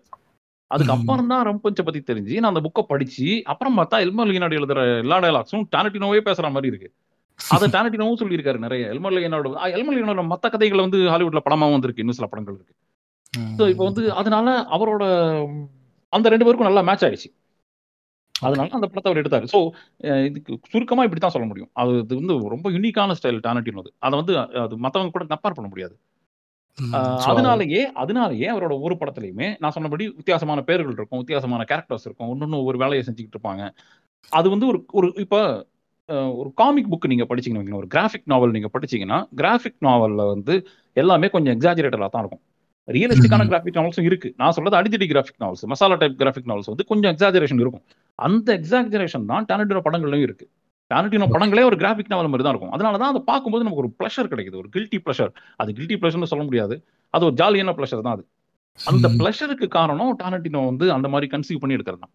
அந்த ப்ளஷர் வந்து ஸ்காசிசி படங்கள்ல கிடைக்காது. நான் அந்த இந்த ப்ளஷருங்கிறத நான் நிறைய எக்ஸ்பீரியன்ஸ் பண்ணியிருக்கேன்.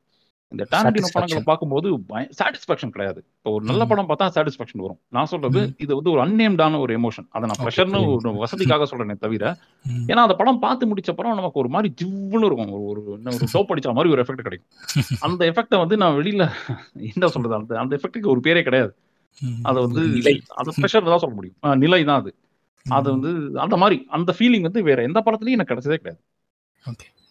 அது வந்து இந்த ஃபீலிங் வந்து டாலண்டினோட எல்லா ரசிகர்களுக்கும் இருக்கு. அதை நான் பர்சனலா வெரிஃபை பண்ணிருக்கேன் கரெக்ட் அந்த ஃபீலிங்க படத்துல படத்துல ஒரு படம் எடுத்து டோப் எஃபெக்ட் கொடுக்குறான்னா வித்தியாசமான டைரக்டர் தானே. Correct it gives you high அந்த அந்த ஹை தான் அந்த அந்த அந்த ஒரு பயங்கரமான ப்ளஷர் ஒரு செம ஹை ஒரு ஆர்கசம் கிடைக்கும் டாலண்டினோ படத்துல. அது எல்லா படங்களையும் இருக்கு. Once upon a time in Hollywood மட்டும் தான் சொதப்பு சொதம் சொதன படம் அதுவும் செகண்ட் ஹாஃப் நல்லா இருக்கும் ஃபர்ஸ்ட் ஹாஃப் நல்லா இருக்காது அவர் ஏதோ பயங்கர நாச்சாலஜியால கல்ய கல்யாணம் வேற இருக்கு அந்த மனுஷனுக்கு. அப்பதான் கல்யாணம் ஆச்சு. மேபி அதனால வந்து ஒரு வேலை அப்படி எடுத்து வர இடமோ தெரியல. கலிபோர்னியன் ட்ரீம் ஃபர்ஸ்ட் ஹாஃப் உள்ள. யா அது பயங்கரமான நூறு நூறு மில்லியன் டாலருக்கு ஒரு நாச்சாலஜிக் ட்ரீம் அது. ஓகே இப்போ டாரண்டினோடைய ஃபிலிம் மேக்கிங்கில் ஒரு முக்கியமான ஒரு என்னை பொறுத்த வரைக்கும் ஐ பர்சனலி ஃபீல் ஆஸ் ஒரே ஒரு சீன் பிரெயின்ஸ் ஒரு எப்பிக் சீன் அப்படின்னு நான் வந்து என் மனசில் பட்ட எதுன்னு பார்த்தீங்கன்னா Inglourious Basterds milk scene opening scene ஏன் அது பெரிய விஷயம்னு நான் பார்க்குறேன்னா அந்த சீனை வந்துட்டு அந்த மனுஷன் கிட்டத்தட்ட it run time around twelve to thirteen minutes right அது வந்து it it was actually thirty to forty pages script ரெண்டு பேரும் ரொம்ப பயங்கரமா இருக்கும். ரெண்டு பேரும் பேசிக்கிறது தான் ஒரு சீனா வச்சிருக்காரு.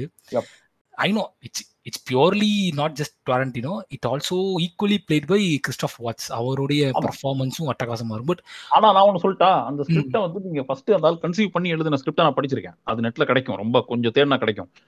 அந்த ஸ்கிரிப்டை படிச்சாலே அச்சி அந்த ஸ்கிரிப்டை படிச்சாலே அதுல வந்து விசுவ கூட நடிக்க வைக்கலாம் விசு நடிச்சா கூட அந்த அந்த ஸ்கிரிப்ட் நல்லா தான் ஆக்சுவலா அது நீங்க சொன்ன நான் ஒத்துக்க மாட்டேன். இல்ல கிறிஸ்டாஃப் வால்ஸ் வந்ததுக்கு அப்புறமேட்டு had a lot of elements to it அப்படிங்கிறாரு. அத வந்து சி ஒரு ஒரு விஷயத்தை இந்த கொஸ்டினை மறந்துடாதீங்க. இது வந்து நீங்க கம்ப்ளீட் பண்ணிடுங்க. குறுக்கால போடுறதுக்கு வந்து தப்பா டாரண்டினோ வந்து பயங்கரமான ஒரு என்ன சொல்றது ஒரு அவன் எழுதுனதை தான் நீ பேசணும். நீ புதுசா அதை பேசினா ஒத்துக்க மாட்டான். அந்த மாதிரி ஒரு அசாமி இப்போ வந்து ஷூட்டிங் ஸ்பாட்ல வந்து ஏன்டாலாம் பேசு? அதுக்கு தான் ஒரு சம்பளம் கொடுத்துருக்கேன். அவர் நிறைய பேர்கிட்ட வெளிப்படையாவே பேசியிருக்காரு. ஸோ இந்த மாதிரி வந்து அது எழுதின டயலாக்க பேசுறதுக்கு தான் அவர் வந்து நடிகர்களை நான் அப்பாயிண்ட் பண்றேன் அப்படிங்கிறதையும் அவர் வெளிப்படையாக சொல்லியிருக்காரு. ஸோ இதை மீறி ரொம்ப ரொம்ப ரேரா யாராவது சொல்றத அந்த ஆள் ஏத்துக்கிறான்னா சாமுவேல் ஜாக்சன் சொல்றதா அந்த ஆள் ஏத்துக்குவான். அந்த ஆள் வந்து முதல்ல இருந்தே சாமுவேல் ஜாக்சன் மேல அந்த ஆளுக்கு ஒரு இது உண்டு. ஸோ அதுக்கப்புறமா கிறிஸ்டோப் வாட்ஸ் தான் அப்படின்னு அவர் சொல்லியிருக்காரு.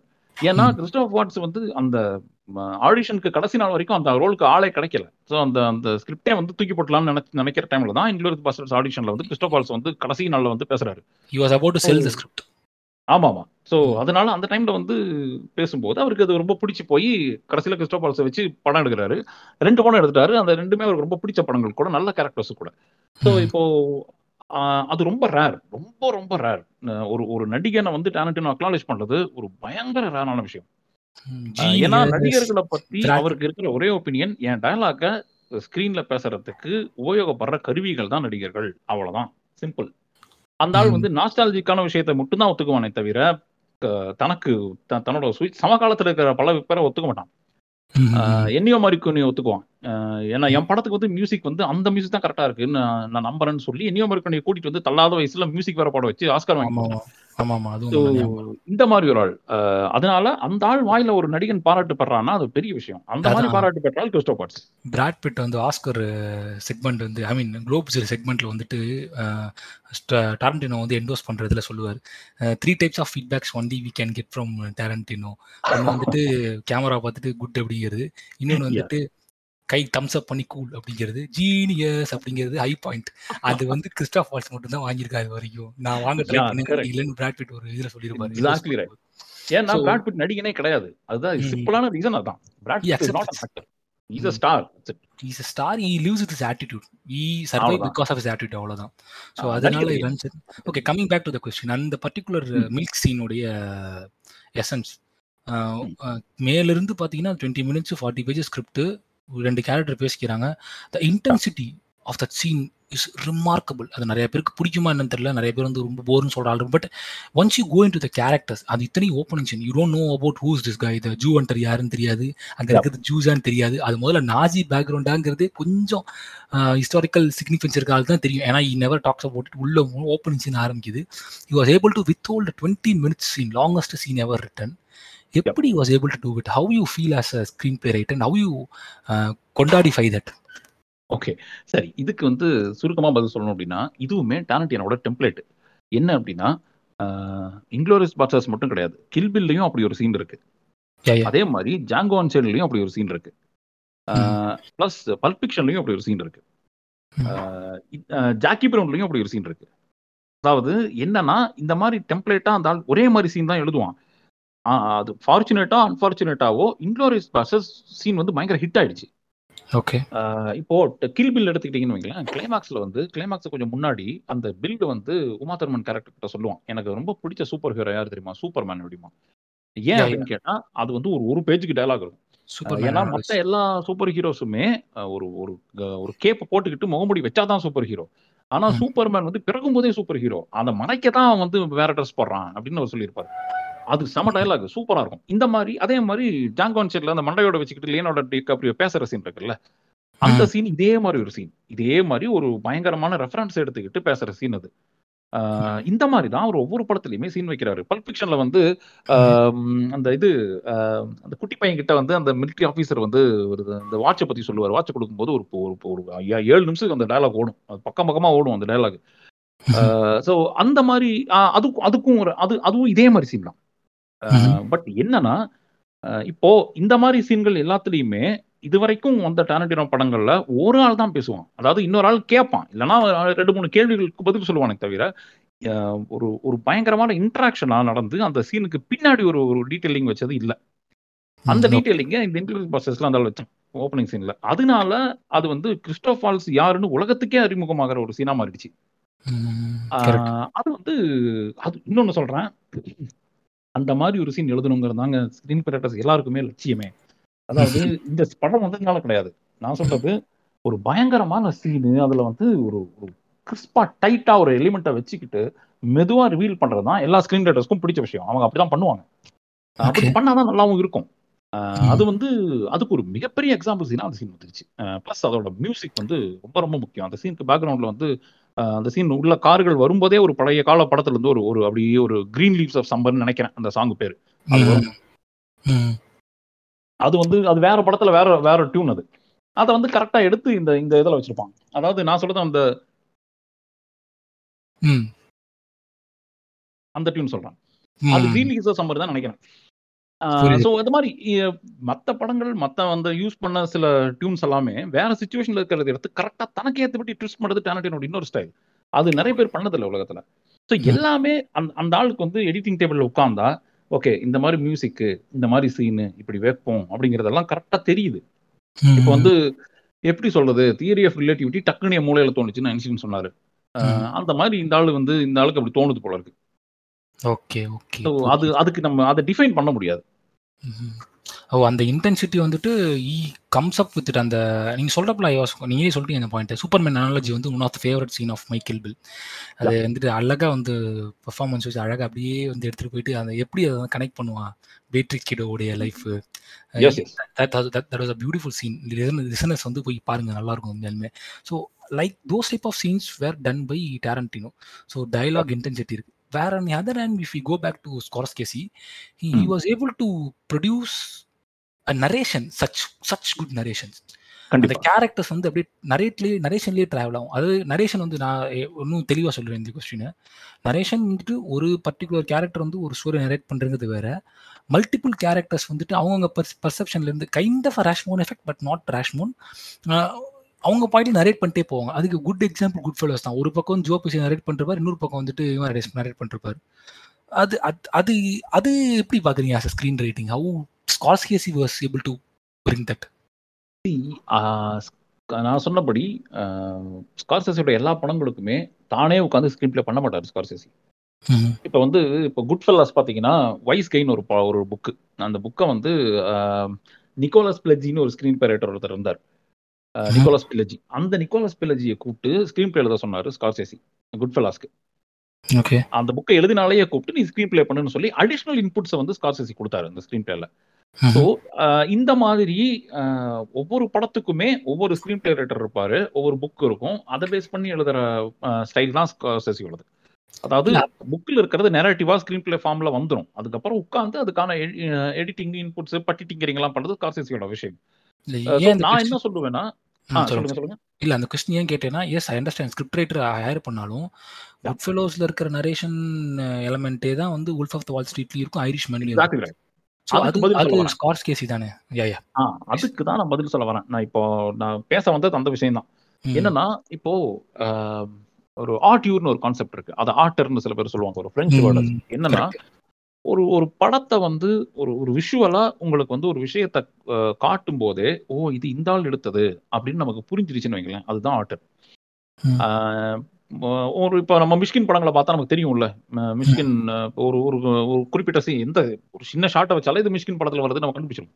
ம், அந்த மாதிரி ரொம்ப ரேரான ஆர்டர்ஸ் எல்லாம் இருக்காங்க. மிஷ்கின் வந்து ஒரு ஃபிளாட் ஆர்டியர் அது வந்து நான் ஏற்கனவே எழுதியிருக்கேன். மிஷ்கின். படங்கள் நிறைய ஃபிளாஸ் இருக்கு. பட் அது நம்ம இன்னொரு டைம்ல பேசுவோம். இப்போ வந்து ஸ்கார்செசி அப்படின்னா இது வந்து இப்போ எந்த ஆள் எழுதி கொடுத்த எந்த கதையா இருந்தாலும் அதை விஷுவலா ஷார்ட்ஸ் வைக்கும்போது அதை படமா எடுக்கும்போது டைரக்ட் பண்ணும்போது ஸ்கார்செசி படமா மாறும்.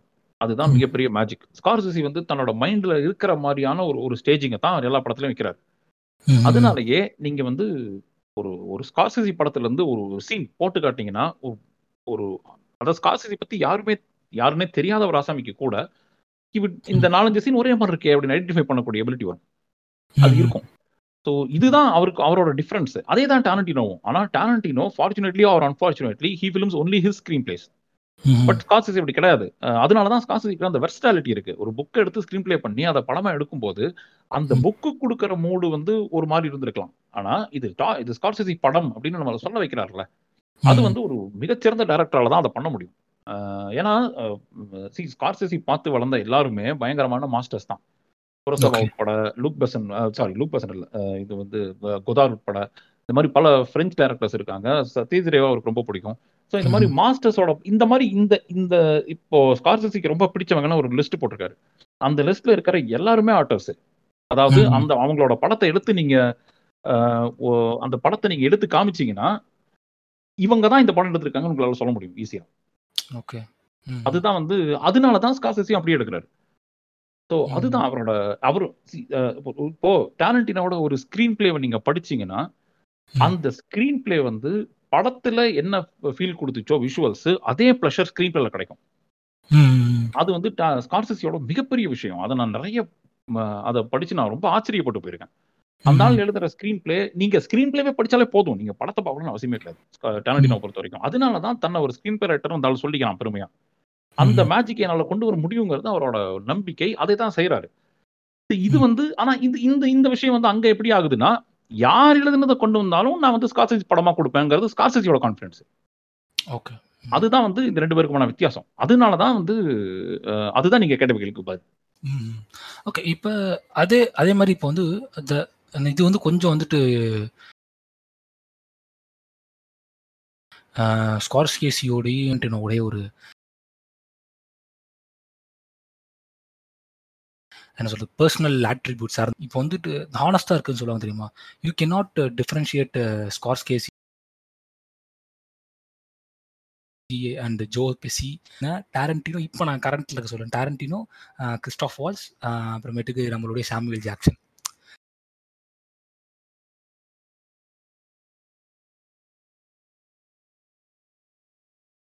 ஸோ அதுக்கு முன்னாடி இருக்கிற அப்படின்னு இந்த ரீவிசிட்டிங் த சேம் கேரக்டர் இருக்குல்ல. என்ன பொறுத்தவரைக்கும் இதுல ஒரு பியூட்டிஃபுல்லான கனெக்ஷன் என்னன்னா டேரண்டினோ என்ன சொல்றது ஸ்கார்ஸ்கேசி ரெண்டு பேருக்குமே வந்துட்டு இன்டர்லிங்கடாக ரெண்டு பேர் கூட ஒர்க் பண்ண ஒரு ஆக்டர் வந்து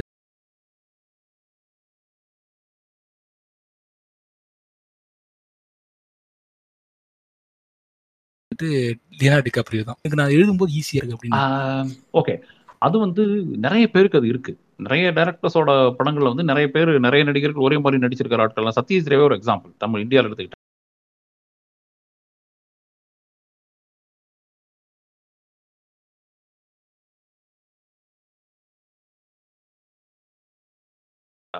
அந்த மாதிரி வந்து ஒவ்வொரு டேரக்டர் அந்த மாதிரி எந்த டேரக்டரா இருந்தாலும் இப்போ டேலண்டினோ ஸ்கார்சஸையும் சரி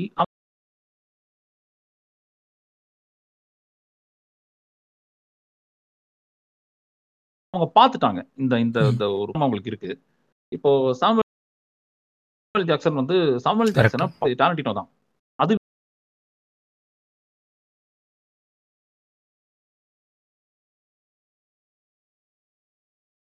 கில்பில்ல வந்து சாமுவல் ஜாக்சன் சும்மா அது அது வந்து இப்போ என் படத்துல அவர் இருக்கணும் அப்படின்னு நான் விரும்புற சாமி சாமுவல் ஜாக்சன் தான். அது மாதிரி ஒரு ஒரு நாத்து தேவையில்லை. இன்னொன்னு இந்த ரெண்டு பேருமே கில்லாடியான டைரக்டர்ஸ் நீ வந்து ஒரு நடிகனை படத்துக்கும் அடுத்த படத்துக்கும் நடுவுல பயங்கரம் அவங்களால முடியும். அப்படிதான் நம்ம அதை எடுத்துக்க வேண்டியிருக்கு. இது வந்து உலகம் பூரா பல டைரக்டர் செய்யற விஷயம் தான். அந்த அந்த அதனால அந்த விஷயத்துல மட்டும் அவங்களுக்கு எக்ஸ்க்ளூசிவிட்டி இருக்குன்னு நான் சொல்ல மாட்டேன். அவங்க தேர் வெரி கம்ஃபர்டபுள் அவ்வளவுதான். இப்ப பாருங்க ஒரு எக்ஸாம்பிளுக்கு சொல்ல போனா டேலண்டினோட படங்கள்ல வந்து சாலி மெங்கின்னு ஒரு லேடி தான் எடிட்டர் ஆமா. அதே மாதிரி ஸ்கார்சிசிக்கு வந்து Thelma Schoonmaker. Sally Menke இறக்குற வரைக்கும் டேலண்டினோ சாலி மெங்கியை விடவே இல்லை. கரெக்ட் அந்த சாலி மெங்கியை பத்தி செல்லமாவும் கிண்டலாவும் அடிக்கடி இன்டர்வியூஸ்ல சொல்லுவார். வீடியோ இன்டர்வியூஸ் எல்லாம் இருக்கு. ஸோ இப்போ அந்த வேவ்ல செட் ஆயிடுச்சுல அவருக்கு. அதே. மாதிரி இப்போ வந்து ராபர்ட் ரிச்சர்ட்சன் தான் சினிமா டானடியனோட சினிமோடோகிராஃபர். இப்போ கடந்த கடந்த மூணு நாலு படங்கள். ஓகே ராபர்ட் ரிச்சர்ட்சனை விட அவருக்கு மனசு இல்லை டானடினோக்கு அந்த மாதிரி சொல்றேன். அந்த மாதிரி அது ஒரு அது ஒரு ஒரு ஜாலி தானே அது. ஒரு டீம் செட் ஆயிடுச்சுன்னா அந்த டீமை ஏன் விடணும்? இப்போ ஸ்ரீதர் தமிழ் எடுத்துக்கிட்டீங்கன்னா ஸ்ரீதருக்கு ஒரு யூனிட்டே இருந்தது. ஏ வின்சென்ட் தான் சினிமோட்டோகிராஃபி கங்கா தான் ஆர்ட் இப்படி ஃபோட்டோகிராஃபி வந்து திருச்சி அனாருணான்னு ஒருத்தர் இருந்தார். திருச்சி கே. அருணாச்சலம்னு ஒரு பல படங்களுக்கு ஃபோட்டோகிராஃபர் அவர் தான் அவரோட ஸ்ரீதரோட எல்லா படங்களுக்கும் ஃபோட்டோகிராஃபி. மியூசிக் எம்எஸ்வி தான். ஸோ. இப்படி வந்து ஒரு பயங்கரமான செட் இருந்தது ஸ்ரீதருக்கு. ஸ்ரீதர் யூனிட்னே அது ரொம்ப ஃபேமஸ் அந்த மாதிரி டேலண்டினோக்கு ஒரு யூனிட் இருக்கு. அந்த யூனிட்ல நடிகர்களும் இருக்காங்க. ஸ்கார்சிசி இருக்கிற யூனிட்ல நடிகர்கள் இருக்காங்க. அப்படிதான் நம்ம Yeah. எடுத்துக்க வேண்டியது. ஐ கெட் இட் நான் ஏன் இந்த கொஸ்டின் கேட்குறேன்னா டேரண்டினோ வந்துட்டு ஒரு ஒரு பாயிண்ட் சொல்றாரு. இதுவும் இதே மாதிரி சிமிலர் பாயிண்ட் வந்து ஸ்கார்ஸ் கேசி மேக் பண்ண சொன்னா வந்துட்டு கிறிஸ்டாஃப் வால்ஸ் வந்துட்டு இந்த இன்க்ளோரியஸ் அவர் என்ன சொல்றாங்க இன்க்ளோரியஸ் பேஸ்டர்ட் வந்துட்டு கிறிஸ்மஸ் பிரேக் எடுக்கிறாங்களாம். ஸோ கிறிஸ்மஸ் பிரேக் எடுத்துட்டு திருப்பி வரும்போது டேரண்டினோ வந்துட்டு கேம் அப் வித் ஃபிஃப்டி பேஜஸ்க்கு வந்துட்டு அடிக்ஷன் நோட்ஸ் எல்லாம் எடுத்துட்டு Oh. கேரக்டர்ஸ்க்கு ஆட் பண்ணணும்னு சொல்லிட்டு வந்து கிறிஸ்டாஃப் வாட்ஸ் வந்துட்டு கொனான் ஷோல வந்து இன்டர்வியூ வந்து பேசியிருந்தாரு. அதில். சொல்றாரு. ஸோ டேரண்டினோ என்ன சொல்றாருன்னா when I'm writing for a Christoph Waltz I I can see him through it அதனால நான் ஆட் பண்ணிட்டே இருக்கேன் ப்ரெஷர் போட்டே இருக்கேன். அப்படின்னு. ஒரு கம்ஃபர்ட் அதாவது யூனிட் வேலை செய்யறது அண்டர்ஸ்டாண்ட் இப்போ வந்து கம்ஃபர்டபுளான கம்ஃபர்டபுளான ஆக்டர்ஸ் கூட ஒர்க் பண்றங்கிறது வேற. இப்போ தனுஷ் வந்துட்டு வெற்றி மாறனோட ஒர்க் பண்றாருன்னா is comfortable but. As a director point of view என்னால இந்த பர்சனை வந்து எலாஸ்டிக்கா பெண்ட் பண்ண முடியும். அப்படிங்கிறது வந்துட்டு. அது அந்த ஒரு பாயிண்ட்ல வந்துட்டு இவங்க அதே மாதிரி இந்த பக்கம் ஸ்கார்ஸ் கேஸ் என்ன சொல்றாருன்னா I I can do whatever I want with Robert De Niro and Joe Pesci so அதுக்கு ஒரு பியூ பியூட்டிஃபுல்லான எக்ஸாம்பிள் வந்துட்டு ஜோபேசி வந்து நம்ம எல்லாருமே வந்து ஒரு ஹைப்பரான ஒரு கேரக்டரா தான் பார்த்துட்டு இருக்கோம் ஸ்கார்ஸ் கேஸ் ஃபிலிம்ல பட் ஐரிஷ் மேல வந்து ஈ வாஸ் சோ சென்சிபிள் அந்த character was so sensible so அப்படி வந்துட்டு so are are writers and directors are pretty much okay எனக்கு இந்த இந்த ஆர்டிஸ்ட் தான் எனக்கு இந்த இதுக்கு வேணும். ஏன்னா இவனுக்காக தான் இந்த ஸ்க்ரீன் எழுதுறேன். இவனால இது பண்ண முடியும்னு எழுதுறது வந்து ஒரு நல்ல ஒரு பெனிஃபிட் தானே? கண்டிப்பா பெனிஃபிட் தான். அதுவும் இருக்க தான் செய்யுது. அது ரொம்ப ரேர் இந்த மாதிரி பண்றது இப்போ ஒரு கேரக்டர் எழுதிட்டு அதில் நடிகரை நடிக்க வைக்கிறது த- நமக்கு பிடிச்ச நடிகன் நமக்கு கம்ஃபர்டபுளா இருக்க நடிகர் நடிக்க வைக்கிறது ஒரு சைடு இன்னொரு சைடு இந்த மாதிரி பண்றதும் இருக்கத்தான் செய்யுது. அதை வந்து நான் மறுக்க மாட்டேன். அதையும் அவங்க சொல்லியிருக்காங்க. ஸோ சாமுவேல் ஜாக்சன் பத்தி டானட்டினோ சொல்லாத நாளே கிடையாது. இப்போ. கடைசியா அதுல சேர்ந்தவர் வந்து நம்மாளு. ஆஹ் கிறிஸ்டாஃப் வாட்ஸ். கிறிஸ்டோப் வால்ட் ம். அந்த மாதிரி தான் அவங்களுக்கும் ஸோ டெனிரோக்கும் ஸ்காட்சிஸுக்கும் இருக்கிற உறவு ரொம்ப அற்புதமானது. அவர் டெனிரோ ரெண்டு பேரும் டெக்கேட்ஸ் லாங் ஃப்ரெண்ட்ஸ் ஸோ அவங்க டெனிரோக்கு நிறைய அவார்ட்ஸும் வாங்கி கொடுத்துருக்காரு. ஒரு படம் நடிச்சதுனால தான் டெனிரோக்கு நிறைய அவார்ட்ஸ் கிடைச்சது. ஜோ பேசி ரிட்டையர் ஆயிட்டு போயிட்டாருங்க. ஆமா ரிட்டையர் ஆயிட்டு போனாலும் கூட்டு வந்து ஆமா இந்த ஆள் கூட்டத்தினால தானே நடிக்க வந்தாரு. வேற எந்த படத்தையும் நடிக்கலையே. கரெக்ட் ஆமா. ஸோ அதெல்லாம் வந்து பெரிய விஷயம் தானே. ஆஹ் அது- அது அந்த அந்த மாதிரி ஒரு விஷயம் வந்து எனக்கு ரொம்ப அற்புதமான விஷயமா இருக்கு. ரொம்ப சூப்பரான விஷயமா இருக்குது இப்போ வந்து ஒரு டேய் நான் நான் வைக்கிற சீன் நீ நடிப்பல்ல. நீ நடிப்பேன்னு எனக்கு தெரியும். அதனால நான் என்ன வேணா எழுதுவேன். நீ அதை சூப்பரா பண்ணுவேன்னு எனக்கும் தெரியும் அப்படிங்கிற ஒரு ஒரு வேவ்லென்த் இருக்குல்ல. ரெண்டு பேரும் அதை சொல்லிக்க வேண்டிய அவசியம் இல்லை. ஆனா அது எல்லாருக்குமே தெரிஞ்ச விஷயமாவும் இருக்கு அது எனக்கு ரொம்ப பிடிச்சிருக்கு அத வந்து பப்ளிக்கா ஆம்பிளிஃபை பண்றது டாரன்டினோ நான் நினைக்கிறேன் நானு. அவரே சொல்றாரு. இந்த ஆமா. எதுவுமே நான் சொல்லாம இருக்கவே முடியாது. இப்ப இந்த ஜாங்கோ அன்செயின்ட்ல வந்து கிறிஸ்டாஃப் வாட்சோட கேரக்டரும், எது பேர் என்ன? இதுவும் ஜெர்மன் தான், அதுவும் ஜெர்மன் தான். அது வந்து. இன்டர்லிங்க்டு தான். ஏன்னா 2 அந்த ஆள் பேசுறது ஜெர்மன். ஜெர்மன். 2 பேரும் German. Is actually. Is actually Austrian, not German. Ah yeah. Christoph Waltz kind is of. Austrian. தொடர்பு இருக்கு. நெய்பர் நெய்பர்ஸ் ஓகே 2 பேரும். So can speak 3 more languages Italian, German and English. Very well proficiently அதெல்லாம் தூக்கி போட்டாங்க. So கம்ப்ளீட்டா வேற ஒரு கான்ட்ராஸ்டான ஒரு கேரக்டர் குடுத்து, he was able to relate. இது. இந்த ஆளோட எக்ஸ்டென்ஷன் அப்படின்னு காமிக்கிற அளவுக்கு எழுதுறதுங்கிறது அதுதான் I I love the way you set how the Tarantino universe work. Yup. அழகா வந்து குடுக்குது. ஸோ ஓகே 2வது வந்துட்டு ஹானஸ்டி அதுல இன்னொரு சின்ன. விஷயம் இருக்கு. இப்ப வந்து. கிறிஸ்டோப் வால்ஸ நீங்க போட்டு படமா எடுத்தா, கிறிஸ்டோப் வால்ஸ நீங்க அமெரிக்கனா காட்டவே முடியாது. அது பெரிய தப்பு. ஏன்னா, கிறிஸ்டோப் வால்ஸோட அப்பா வந்து ஜெர்மன். அதனால அந்த ஆள் பாதி ஆஸ்ட்ரியன், பாதி ஜெர்மன். 2 ம். ஊர்லயுமே அந்த ஆளுக்கு சிட்டிசன்ஷிப் இருக்கு. சோ ம். இப்போ அதனால தான் டாரன்டினோக்கு அ டாரன்டினோ அந்த விஷயத்துல கரெக்ட்டா செய்வாரு. அவர் வந்து இப்போ அ கிறிஸ்டோப் வால்ஸ போட்டு ஒரு படம் எடுக்கும்போது ஜெர்மன் ஆக்சென்ட் அந்த ஆள் நார்மலா இங்கிலீஷ் அந்த ஆள பேச வைக்கவே முடியாது. ஜெர்மன் ஆக்சென்ட் இல்லாம இங்கிலீஷ் வராது. ம். அதனால தான் ஜெர்மன் கேரக்டர்ஸ் அவர் வந்து அவர் குடுக்குறாரு. நான் நான் 1 ம். 2வது ஜாங்கோ அன்செயின்ட்ல ஜெர்மன் டாக்டர் உருவாக்குனது கிறிஸ்டோப் வால்ஸுக்காக தான் அந்த ஆள் உருவாகியிருப்பான். அது. உறுதி. தட்ஸ் பிங்கோ அப்படிம்பாரு. ஆமா. That's. Bingo. That's not how we tell. ஏன் இப்ப. நோ டைம் டூ டை படம், ஜேம்ஸ் பாண்ட் படம் நடிச்சிருப்பாரு. ஆமா. You cannot remember Christoph apart from Tarantino. அவர் எவ்வளவு படமும் நடிச்சிருந்தாலுமே, இது நீங்க ஸ்பெக்டர் தானே சொல்றீங்க. ஸ்பெக்டர் சொல்றீங்களா? இதுக்கு முன்னாடி வந்த படம் தானே சொல்றீங்க? ஆமா. அது ஸ்பெக்டர் தான் சொல்றேன். ஸ்பெக்டர் தான். நீ. வில். Be the. லீடர். அந்த லீடர் ஆஃப். த கேங் ஆமா. அது ஒரு ரொம்ப அது புவர் பெர்ஃபார்மன்ஸா தெரியும். எனக்கு ரொம்ப புவர். பெர்ஃபார்மன்ஸா பட்டது கிறிஸ்டாப் வால்ட்ஸ் வருது. ஏன். இவ்வளவு புவரா பெர்ஃபார்ம் பண்றான்னு சொல்லிட்டு. பிகாஸ் ஆமா. Without Christopher Waltz Tarantino is நோபடிங்கிற மாதிரி தான் எனக்கு சென்ஸ் அப்படி இருக்கு. நல்ல நடிகன். இல்ல நல்ல நடிகன். அவனுக்கு தேவையான தீனி இல்லன்னு சொல்ல வரேன். மத்த டைரக்டர்ஸ் கிட்ட. அது அதுக்கு ஒரு எக்ஸாம்பிள் இருக்குங்க. நான் சினிமால நெறைய பார்த்திருக்கேன். தமிழ் சினிமா உட்பட நெறைய படங்கள நான் இத பார்த்திருக்கேன். பிராக்டிகலா ஷூட்டிங் ஸ்பாட் போயே. என்ன அப்டின்னா, சில நடிகர்களுக்கு வந்து சில சில ஷாட் தான் நல்லாருக்கும். சில ஷாட்ல தான் அவங்களோட உருவங்கள் கரெக்ட்டா ரிஃப்ளெக்ட் ஆகும். அவங்களோட பாடி லாங்குவேஜ் நல்லா ரிஃப்ளெக்ட் ஆகும்னு டைரக்டர்ஸ்க்கு தெரியும். அதனாலேயே அந்த ஷாட் மூலமாவே அவங்க நடிப்ப வாங்கிடுவாங்க. இப்ப அந்த மாரி நடிகன கூட்டிட்டு வேற பக்கம் ஒரு ஷாட் சில பேர் வைக்கும்போது அது சரியா வராது. ஸோ. அந்த இந்த விஷயம் ரொம்ப முக்கியமா நினைக்கிறேன் நான் டைரக்ஷன்ல. ஒரு ஒரு ஒரு ஆள் ஸ்க்ரீன் முன்னாடி கேமரா முன்னாடி நிக்கும்போது, அந்த ஆள எப்படி காட்டுனா அவன் கரெக்ட்டா இந்த கேரக்டருக்கு செட் ஆகுறாங்கிறது டைரக்டர்ஸ்க்கு கண்டிப்பா தெரிஞ்சிருக்கணும். அது வந்து இந்த 2 பேருக்கும் தெரிஞ்சிருக்கு. அது வந்து. டெஃபினட்டா டாரன்டினோவுக்கு தெரியும். 100% ஷூர். அதனாலேயே டாரன்டினோ படத்துல நடிக்கிற இன்னொரு ஆள கூப்பிட்டு நீங்க இப்ப சாமுவேல் ஜாக்சனோட பிற படங்கள் பாருங்களேன். அது அது அந்த ஆள் வந்து சும்மா இந்த மதர் ஃபக்கர் மதர் ஃபக்கர்ன்னு சொல்லிட்டு திரிஞ்சுட்டு இருப்பான். அது வந்து. அந்த அளவுக்கு நல்லாவும் இருக்காது. சில எக்ஸெப்ஷன்ஸ் இருக்கு சாமுவேல் ஜாக்சன். ஆனா டாரன்டினோ படங்கள் மாதிரியான ஒரு ஒரு கலர் வந்து டாரன்ட் சாமுவேல் ஜாக்சனால மத்த படங்கள்ல குடுக்க முடியல. கரெக்ட். அந்த அந்த இப்ப அவெஞ்சர்ஸ் உட்பட சொல்றேன். இப்ப. அவெஞ்சர்ஸ்ல வந்து நிக் ஃபியூரியா ஆள் நடிக்கிறான். என்ன அது சி அது வந்து ஒரு ஒரு ஒரு பேச்சு அது ஒரு ஒரு ஒரு ஒரு இன்டென்சிட்டி இல்லையா அதுல? அதனால ஒரு நடிகன நிக்க வைக்கும் கேமரா முன்னாடி நிக்க வைக்கும்போது எப்படி எடுத்தா நல்லா தெரியும் நல்லா வெளி அந்த நடிப்பு வெளிப்படுங்கிறது இந்த 2 டைரக்டர்ஸ்க்கும் நல்லா தெரியும். ம். அதனால இப்ப தான் அந்த அவங்க படங்கள்ல யார் நடிச்சாலுமே சூப்பரா இருக்கு. இப்ப அந்த எக்ஸ்க்ளூசிவ் ரைட்டிங் அப்படிங்கிற கான்செப்ட் ஃபார் கேரக்டர் வந்துட்டு என்ன சொல்றீங்க? அது வந்துட்டு ஒரு மித்தா? இல்ல உண்மையாலுமே இருக்கா? அப்படின்னா? இப்ப இந்த பர்ட்டிகுலரா இந்த கேரக்டர் ஜெர்மன், ஆஸ்ட்ரியன். நான் இந்த படத்துல வந்து இந்த கேரக்டர வைக்க போறேன். அதுக்கு வந்து கிறிஸ்டாப் வால்ட்ஸ் அதாவது ஒரு நடிகருக்காகவே கதாபாத்திரத்த உருவாக்குறது. ஸோ அது வந்து நடக்குமா? ஏன்னா அது டாரன்டினோ மூவிஸ் நெறைய பார்க்குறேன். I may be wrong because I know he writes. He gets an idea. But அந்த கேரக்டர்ஸ் உள்ள கொண்டு வரும்போது, இதுக்குன்னே வந்து இந்த கேரக்டர் உள்ள வரணும். இவ் இவருக்குன்னே இந்த கேரக்டர் எழுதணும் அப்படின்னு சி ஃபார் எக்ஸாம்பிள் ஜாங்கோ அன்செயின்ட்ல வந்து அம் you can put any other guys in the particular role of Samuel Jackson. அது to be honest with you.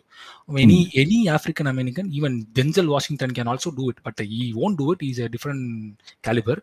But at one point he really want to make a room for Samuel Jackson in the movie. அப்படிங்கிற sense. வந்து நீங்க நான் feel பண்றேன் Tarantino மூவிஸ்ல. But அது ஸ்கார்ஸ்கேஸ் கிட்ட வந்து நான் டினிரோட்டையும், ஜோ பெசிட்ட மட்டும் தான் நான் ஃபீல் பண்ணிருக்கேன். மத்த கேரக்டர்ஸ்க்கு நான் ஃபீல் பண்ணது கிடையாது. ஸோ அது எக்ஸ்க்ளூசிவ் ரைட்டிங் உண்டா? இருக்கே. இவங்க இவ இப்ப டாரன்டினோ அதை பண்றாரு அப்படின்னா அது இருக்குன்னு தானே அர்த்தம். அதனால நம்ம அதை அத மறுக்க முடியாதே. இப்ப டேலண்டினோ வந்து டேலண்டினோக்கு உங்களை பிடிச்சி பிடிச்சு போயிடுச்சுன்னா, உங்களை வானலாவ புகழ்ந்துகிட்டே இருப்பாரு வாழ்க்கை பூரா. அந்த கரெக்ட். கேரக்டர். அந்த மாதிரி பல பேர் அந்த ஆள் புகழ்ந்திருக்காரு. அதாவது தகுதிக்கு மீறி புகழ்வாரு. அது வந்து எப்படின்னா, ஆனா ரொம்ப ஜெனுவினா இருக்கும். ஏன்னா டேலண்டினோக்கும் அவரை ரொம்ப பிடிச்சி போச்சு. அதனால அந்த புகழ் அந்த அந்த வார்த்தைகள் மூலமா அத கன்வே பண்ண விரும்புறாருங்கிறதுனால அது ரொம்ப அப்படி இருக்கும்.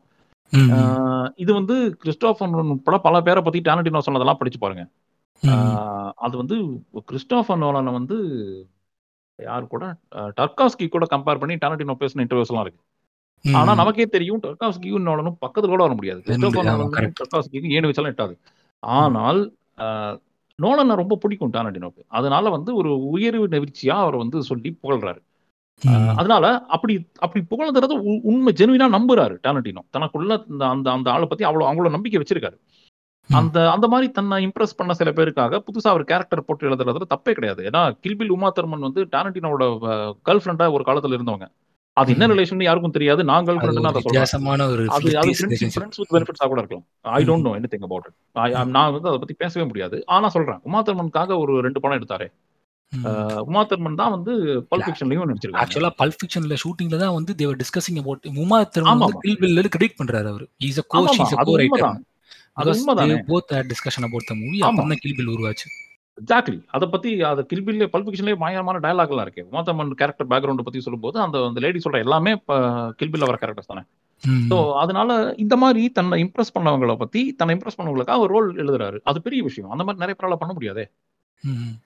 இப்ப இப்ப கமிங் யோசிச்சு பாருங்க சொல்லுங்க யோசிச்சு பாருங்க ஒரு வெஸ்டர்ன் நீ எடுக்கிற ஜானர் வெஸ்ட் ஜான்ரா வந்து வெஸ்டர்ன் வச்சுக்கலாம்.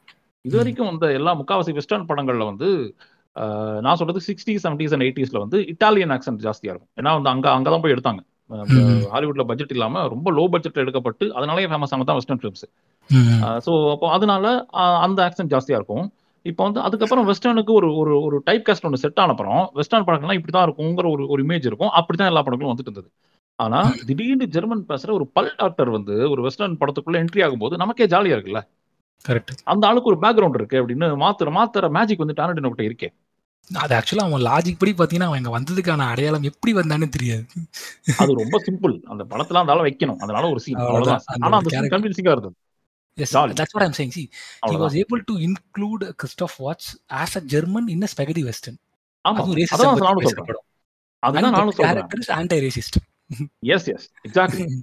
அது எப்படி நான் நீங்க சொன்னப்பறம் தான் இதுல இவ்வளவு முரண் இருக்கே நான் யோசிக்கிறேன். அது எப்படி நம்ம படம் பார்க்கும்போது சீம்லெஸ்ஸா இருக்குல்ல? That's- that's- அதுதான் that's- அதுதான் நல்ல டைரக்டருக்கு அடையாளம். நீ வந்து எஸ்கிமாவை கூட்டிட்டு வந்து நடிக்க வச்சாலுமே கேரக்டருக்கு செட் ஆகணும். கரெக்ட் எக்ஸாக்ட்லி ஸோ அதுதான் ரொம்ப முக்கியம். See, ஆனா ஒண்ணு. ஆனா ஒண்ணு ஒரே ஒரு விஷயம் இருக்கு. அது என்ன இது நான் பர்சனலா கவனிக்கிறது அது வந்து மத்தவங்க கவனிப்பாங்களான்னு எனக்கு தெரியல. ஒரு நான் ஒரு என்ன சொல்றது அப்சர்வ் சினிமாவை அப்சர்வ் பண்றதுனாலையுமே ம், கிறிஸ்டாப் வாட்ஸ் கிட்ட இருக்கிற எல்லா பாடி லாங்குவேஜும் டாலண்டினோ நல்லா கிராஸ் பண்ணிட்டாருன்னு எனக்கு தோணுது. ரெண்டு. படத்துல அந்த ஆளை காமிச்சாச்சு. இனிமே டாலண்டினோ படத்துல வாழ்ச்சி இருக்க மாட்டாரு. என்ன இப்ப இனிமே அது உண்மையா? மித்தா டாரண்டினோ பத்து படம் எடுப்பாருன்னு சொல்றது. அதனால சொல்றதுதான் அந்த see, ஒரு ஒரு ஒரு ஹைப்ல ஒரு ஒரு ஒரு மொமெண்ட்ல டாலண்டினோ வந்து கப கப கபன்னு பேசுவாரு. அவர் வந்து கென்னடியை விட ஒரு நிமிஷத்துக்கு ஜாஸ்தியா வார்த்தைகள் யூஸ் பண்ணக்கூடிய ஆசாமி. அதனால வந்து அது அது எல்லாத்துக்கும் நம்ம மீனிங் கண்டுபிடிச்சிட்டு தான் நம்ம ஒண்ணுமே பண்ண முடியாது. எனக்கு தெரிஞ்சு டாலண்டினோ கண்டிப்பா படம் எடுத்து தான் இருப்பாரு நான் நினைக்கிறேன் அந்த அப்சர்வ் தான் அதனால இப்ப டாரண்டினோக்கு அந்த விஷயம் சி இப்போ சாமுவேல் ஜாக்சன் கிட்ட கிறிஸ்டோபர்ஸ் கிட்ட இருக்கிற டைப் காஸ்ட் ஆக்டிங் வந்து சமல் ஜாக்சன் கிடையாது. கரெக்ட் கிறிஸ்டோப் வாட்ஸோட பாடி லாங்குவேஜ் உட்பட ஒரு டயலாக் டெலிவரி உட்பட மேனரிசம்ஸ் உட்பட எல்லாமே டைப் காஸ்ட் அது கிறிஸ்டோப் வாட்ஸுக்கு தெரியுமா தெரியாதான்னு எனக்கு தெரியாது. படம் பார்க்கும்போது எனக்கு தெரியுது. இட்ஸ் டூ ஏர்லி ரைட் ரெண்டு படத்தை வச்சு சொல்ல முடியாது டைப் கேஸ்ட்னு அந்த படத்தை வச்சு ஜாலியா சொல்லலாம். ஏன் தெரியுமா? இது அதான் அதான் நான் சொன்னேன். இது என்னோட அப்சர்வேஷன் அது வந்து. மத்தவங்க கரெக்டா தப்பா அவங்க தான் வேலிடேட் பண்ணணும். என்னன்னா அக்ரி வித் கிறிஸ்டோப் வாட்ஸ் பேசுற வாயை அசைக்கிறது உட்பட எல்லா படங்களையும் ஒரே மாதிரி தான் இருக்கு. அந்த ஆள் வந்து மூஞ்சிய சொரிஞ்சிக்கிறதும் ஒரே மாதிரி தான் இருக்கு. அந்த கை காலம் அசைக்கிறதும் ஒரே மாதிரி தான் இருக்கு. அதனால அத டேலண்டினோ கவனிச்சிருப்பாருங்க. ரொம்ப பிடிச்ச ஆசாமின்னு இருந்தாலும் கவனிச்சு ரெண்டு படத்துல வாய்ப்பு கொடுத்துட்டாரு. இனிமே டேலண்டினோ படத்துல வாட்ஸ் இரு இருந்தால் ஒருவேளை இடம் பெற்றால் அவரோட என்டையர் பாடி லாங்குவேஜ் மாத்த சொல்லுவார். ஓகே. ஏன்னா இந்த கிறிஸ்டோபர் நடிச்ச மத்த படங்களை பாருங்க. இதே மாதிரி நடிப்பு தான் நடிச்சிருப்பாரு. கை இதே மாதிரி தான் தூக்குவாரு இதே மாதிரி தான் பேசுவாரு. ஆஹ் இப்ப எப்படி வந்து ஒரு பேச்சுக்கு சொல்றேன். அது வந்து ஒரு ஒரு ஜாலியான பண்ணா கூட எடுத்துக்கலாம். என்னன்னா இப்போ சூது கவும்புல இருந்து இன்னைக்கு வரைக்கும் விஜய் சேதுபதி விஜய் சேதுபதியா தான் இருக்காரு. நான் இப்பதான் நினைச்சேன் அவர் கேரக்டரா மாறலையே. அது அந்த மாதிரி ஒரு விஷயமா கூட எடுத்துக்கலாம். கரெக்ட் ஸோ ஓகே இப்போ I revisit to Scorsese Scorsese in point. At one point of time Scorsese try different genre he was jumping not like Tarantino he was jumping different from one genre to another genre போயிட்டு இருக்காரு ஆமா. honestly he was so comfortable making in uh, mafia kind movies right? அப்படி சொல்ல அது சுருக்கிட முடியாதே அப்படி. ஏன் எவ்வளவு நீங்க ஃபர்ஸ்ட். சொன்ன பாயிண்ட்க்காக சொல்லுங்க he is versatile actor I feel like that but maybe as an audience I feel like okay இவர் பண்ணா நல்லா இருக்கும் சொல்லிட்டு maybe I am fan of ஒமெட்ரா மேம் மாஃபியா மூவிஸ் பட் ஸ்கார்ஸ்கேசியோடைய signature text புக்ஸ்னா you you can talk only about mafia movies நம்ம சொல்ல முடியுமா? சொல்ல முடியாது. ஏன் தெரியுமா? அந்த ஆள் எவ்வளவு மாஃபியா படம் எடுத்துருக்கான்னு பாருங்களேன். நான் லிஸ்ட் பண்றேன் பாருங்க. இப்போ ஃபர்ஸ்ட் படம் வந்து பாக்ஸ் கரப்பெட்டா அது வந்து மாஃபியா ஸ்டைல் இருக்காது. அது வேற மாதிரி படம். Okay. ஸ்ட்ரீட்ஸ்ல ஓரளவு வரும். பட் அதுவும் கம்ப்ளீட்டா அது இந்த அந்த அந்த ஜானர் கிடையாது. டாக்ஸி டிரைவர் வந்து எக்ஸிஸ்டன்ஷியல் ஸ்டாங்ஸ் பத்தின படம். அது வந்து ஒரு டாக்ஸி டிரைவர் ஒரு ஒரு சர்வைவல் பத்தின படம். அதாவது உயிர் ஏன் உயிர் வாழ்றோம்? எது. ஏன் ஏன் நம்ம என்ன செய்ய போறோங்கிறத பத்தின படம். ரேஜிங் புல் வந்து பயோபிக் கிங் ஆஃப் காமெடியும் கிட்டத்தட்ட பயோபிக் அது வேற மாதிரி படம். அது வந்து அது பயங்கர சூப்பரான படம். அது வேற டைப் அதுக்கும் ஜோக்கர் படத்துக்கும் சம்மந்தம் இருக்கு. Directly kind of rip off அவரையும் ஒத்துக்கிட்டேன் டாடே. ஆமா யா எக்ஸாக்ட்லி அதே கேரக்டர் தானே இதுலயும் வரும். அதே ராபர்ட் டினிரோ தானே இதுலயும் வராரு. ஸோ கலர் ஆஃப் மணி அதெல்லாம் டோட்டலா வேற. இப்ப லாஸ்ட் டெம்டேஷன் ஆஃப் கிரைஸ்ட் வந்து இயேசு பத்தின கதை. அவர் இயேசு பத்தி ஒரு மனித பாயிண்ட் ஆஃப் வியூல எடுத்து எடுக்கப்பட்ட ஒரு படம். அதுக்கப்புறம் தான் முழுக்க முழுக்க கேங்ஸ்டர் படமா அறியப்படுற குட் ஃபெலாஸ் வருது. குட் ஃபெலாஸ்க்கு அடுத்தது இமீடியட்டா அவர் வந்து கேசினோ எடுக்கல. அவர் வந்து. குட் ஃபெலாஸ்க்கு அப்புறம் திருப்பி கேபியர் பக்கம் போயிட்டாரு. அவர் வந்து ஒரு அதே ராபர்ட் டினரோ வச்சு ஒரு ஸ்டாக்கர் மாதிரி பண்ணி கேபியருக்கு போயிட்டாரு. ஆச்சா இதுக்கு இதுக்கெல்லாம் முடிஞ்சுதான் கேசினோ வருது. ஸோ குட் ஃபெலாஸும் கேசினோவும் தான் டிபிக்கல் கேங்ஸ்டர் படம்னு சொல்லலாம். அதுவும் கேசினோ வந்து கேங்ஸ்டர் படம் கிடையாது. கசினோ வந்து கேங்ஸ்டர்கள் இருக்கிற ஒரு டிராமா. அதுக்கப்புறம் தலாலாமா படத்தை எடுக்கிறாரு குந்துங்கிற பேர்ல. ஸோ அதுக்கப்புறம் தான் கேங்ஸ் ஆஃப் நியூயார்க் வருது. கேங்ஸ் ஆஃப் நியூயார்க் வந்து கேங்ஸ்டர் படம்னா அது வேற பீரியட் பீரியட் பீரியட் ஃபிலிம் அது எமோஷனல் படம் அது. ஆவியேட்டர் வருது டிபார்ட்டடு இந்த மாதிரி வேற பக்கம் போயிட்டாரு ஷட்டர் ஐலாண்டுன்னு ஸோ அதனால அவர் எடுத்த கேங்ஸ்டர் படமே ரொம்ப கம்மி. நம்ம அதை தான் புரிஞ்சுக்கணும் இப்போ ஆனா அவர் அன்பார்ச்சுனேட்லி கேங்ஸ்டர் படங்களுக்காக அறியப்படுறாருங்கிறது இப்போ எப்படி ராமநாராயணன் வந்து மிருகங்களை வச்சு படம் எடுக்கிறான்னு சொல்லுவோம்ல அவர் அஞ்சோ ஆறோ படம் தான் மிருகத்தை வச்சு எடுத்திருக்காரு நூறு படத்துல. ஆனா ராமநாராயணன் படத்தை வச்சு நம்ம ஓட்டிட்டு இருக்கோம்ல அப்படிதான் ஆயிடுச்சு. அப்படிதான் நான். சொல்லுவேன்.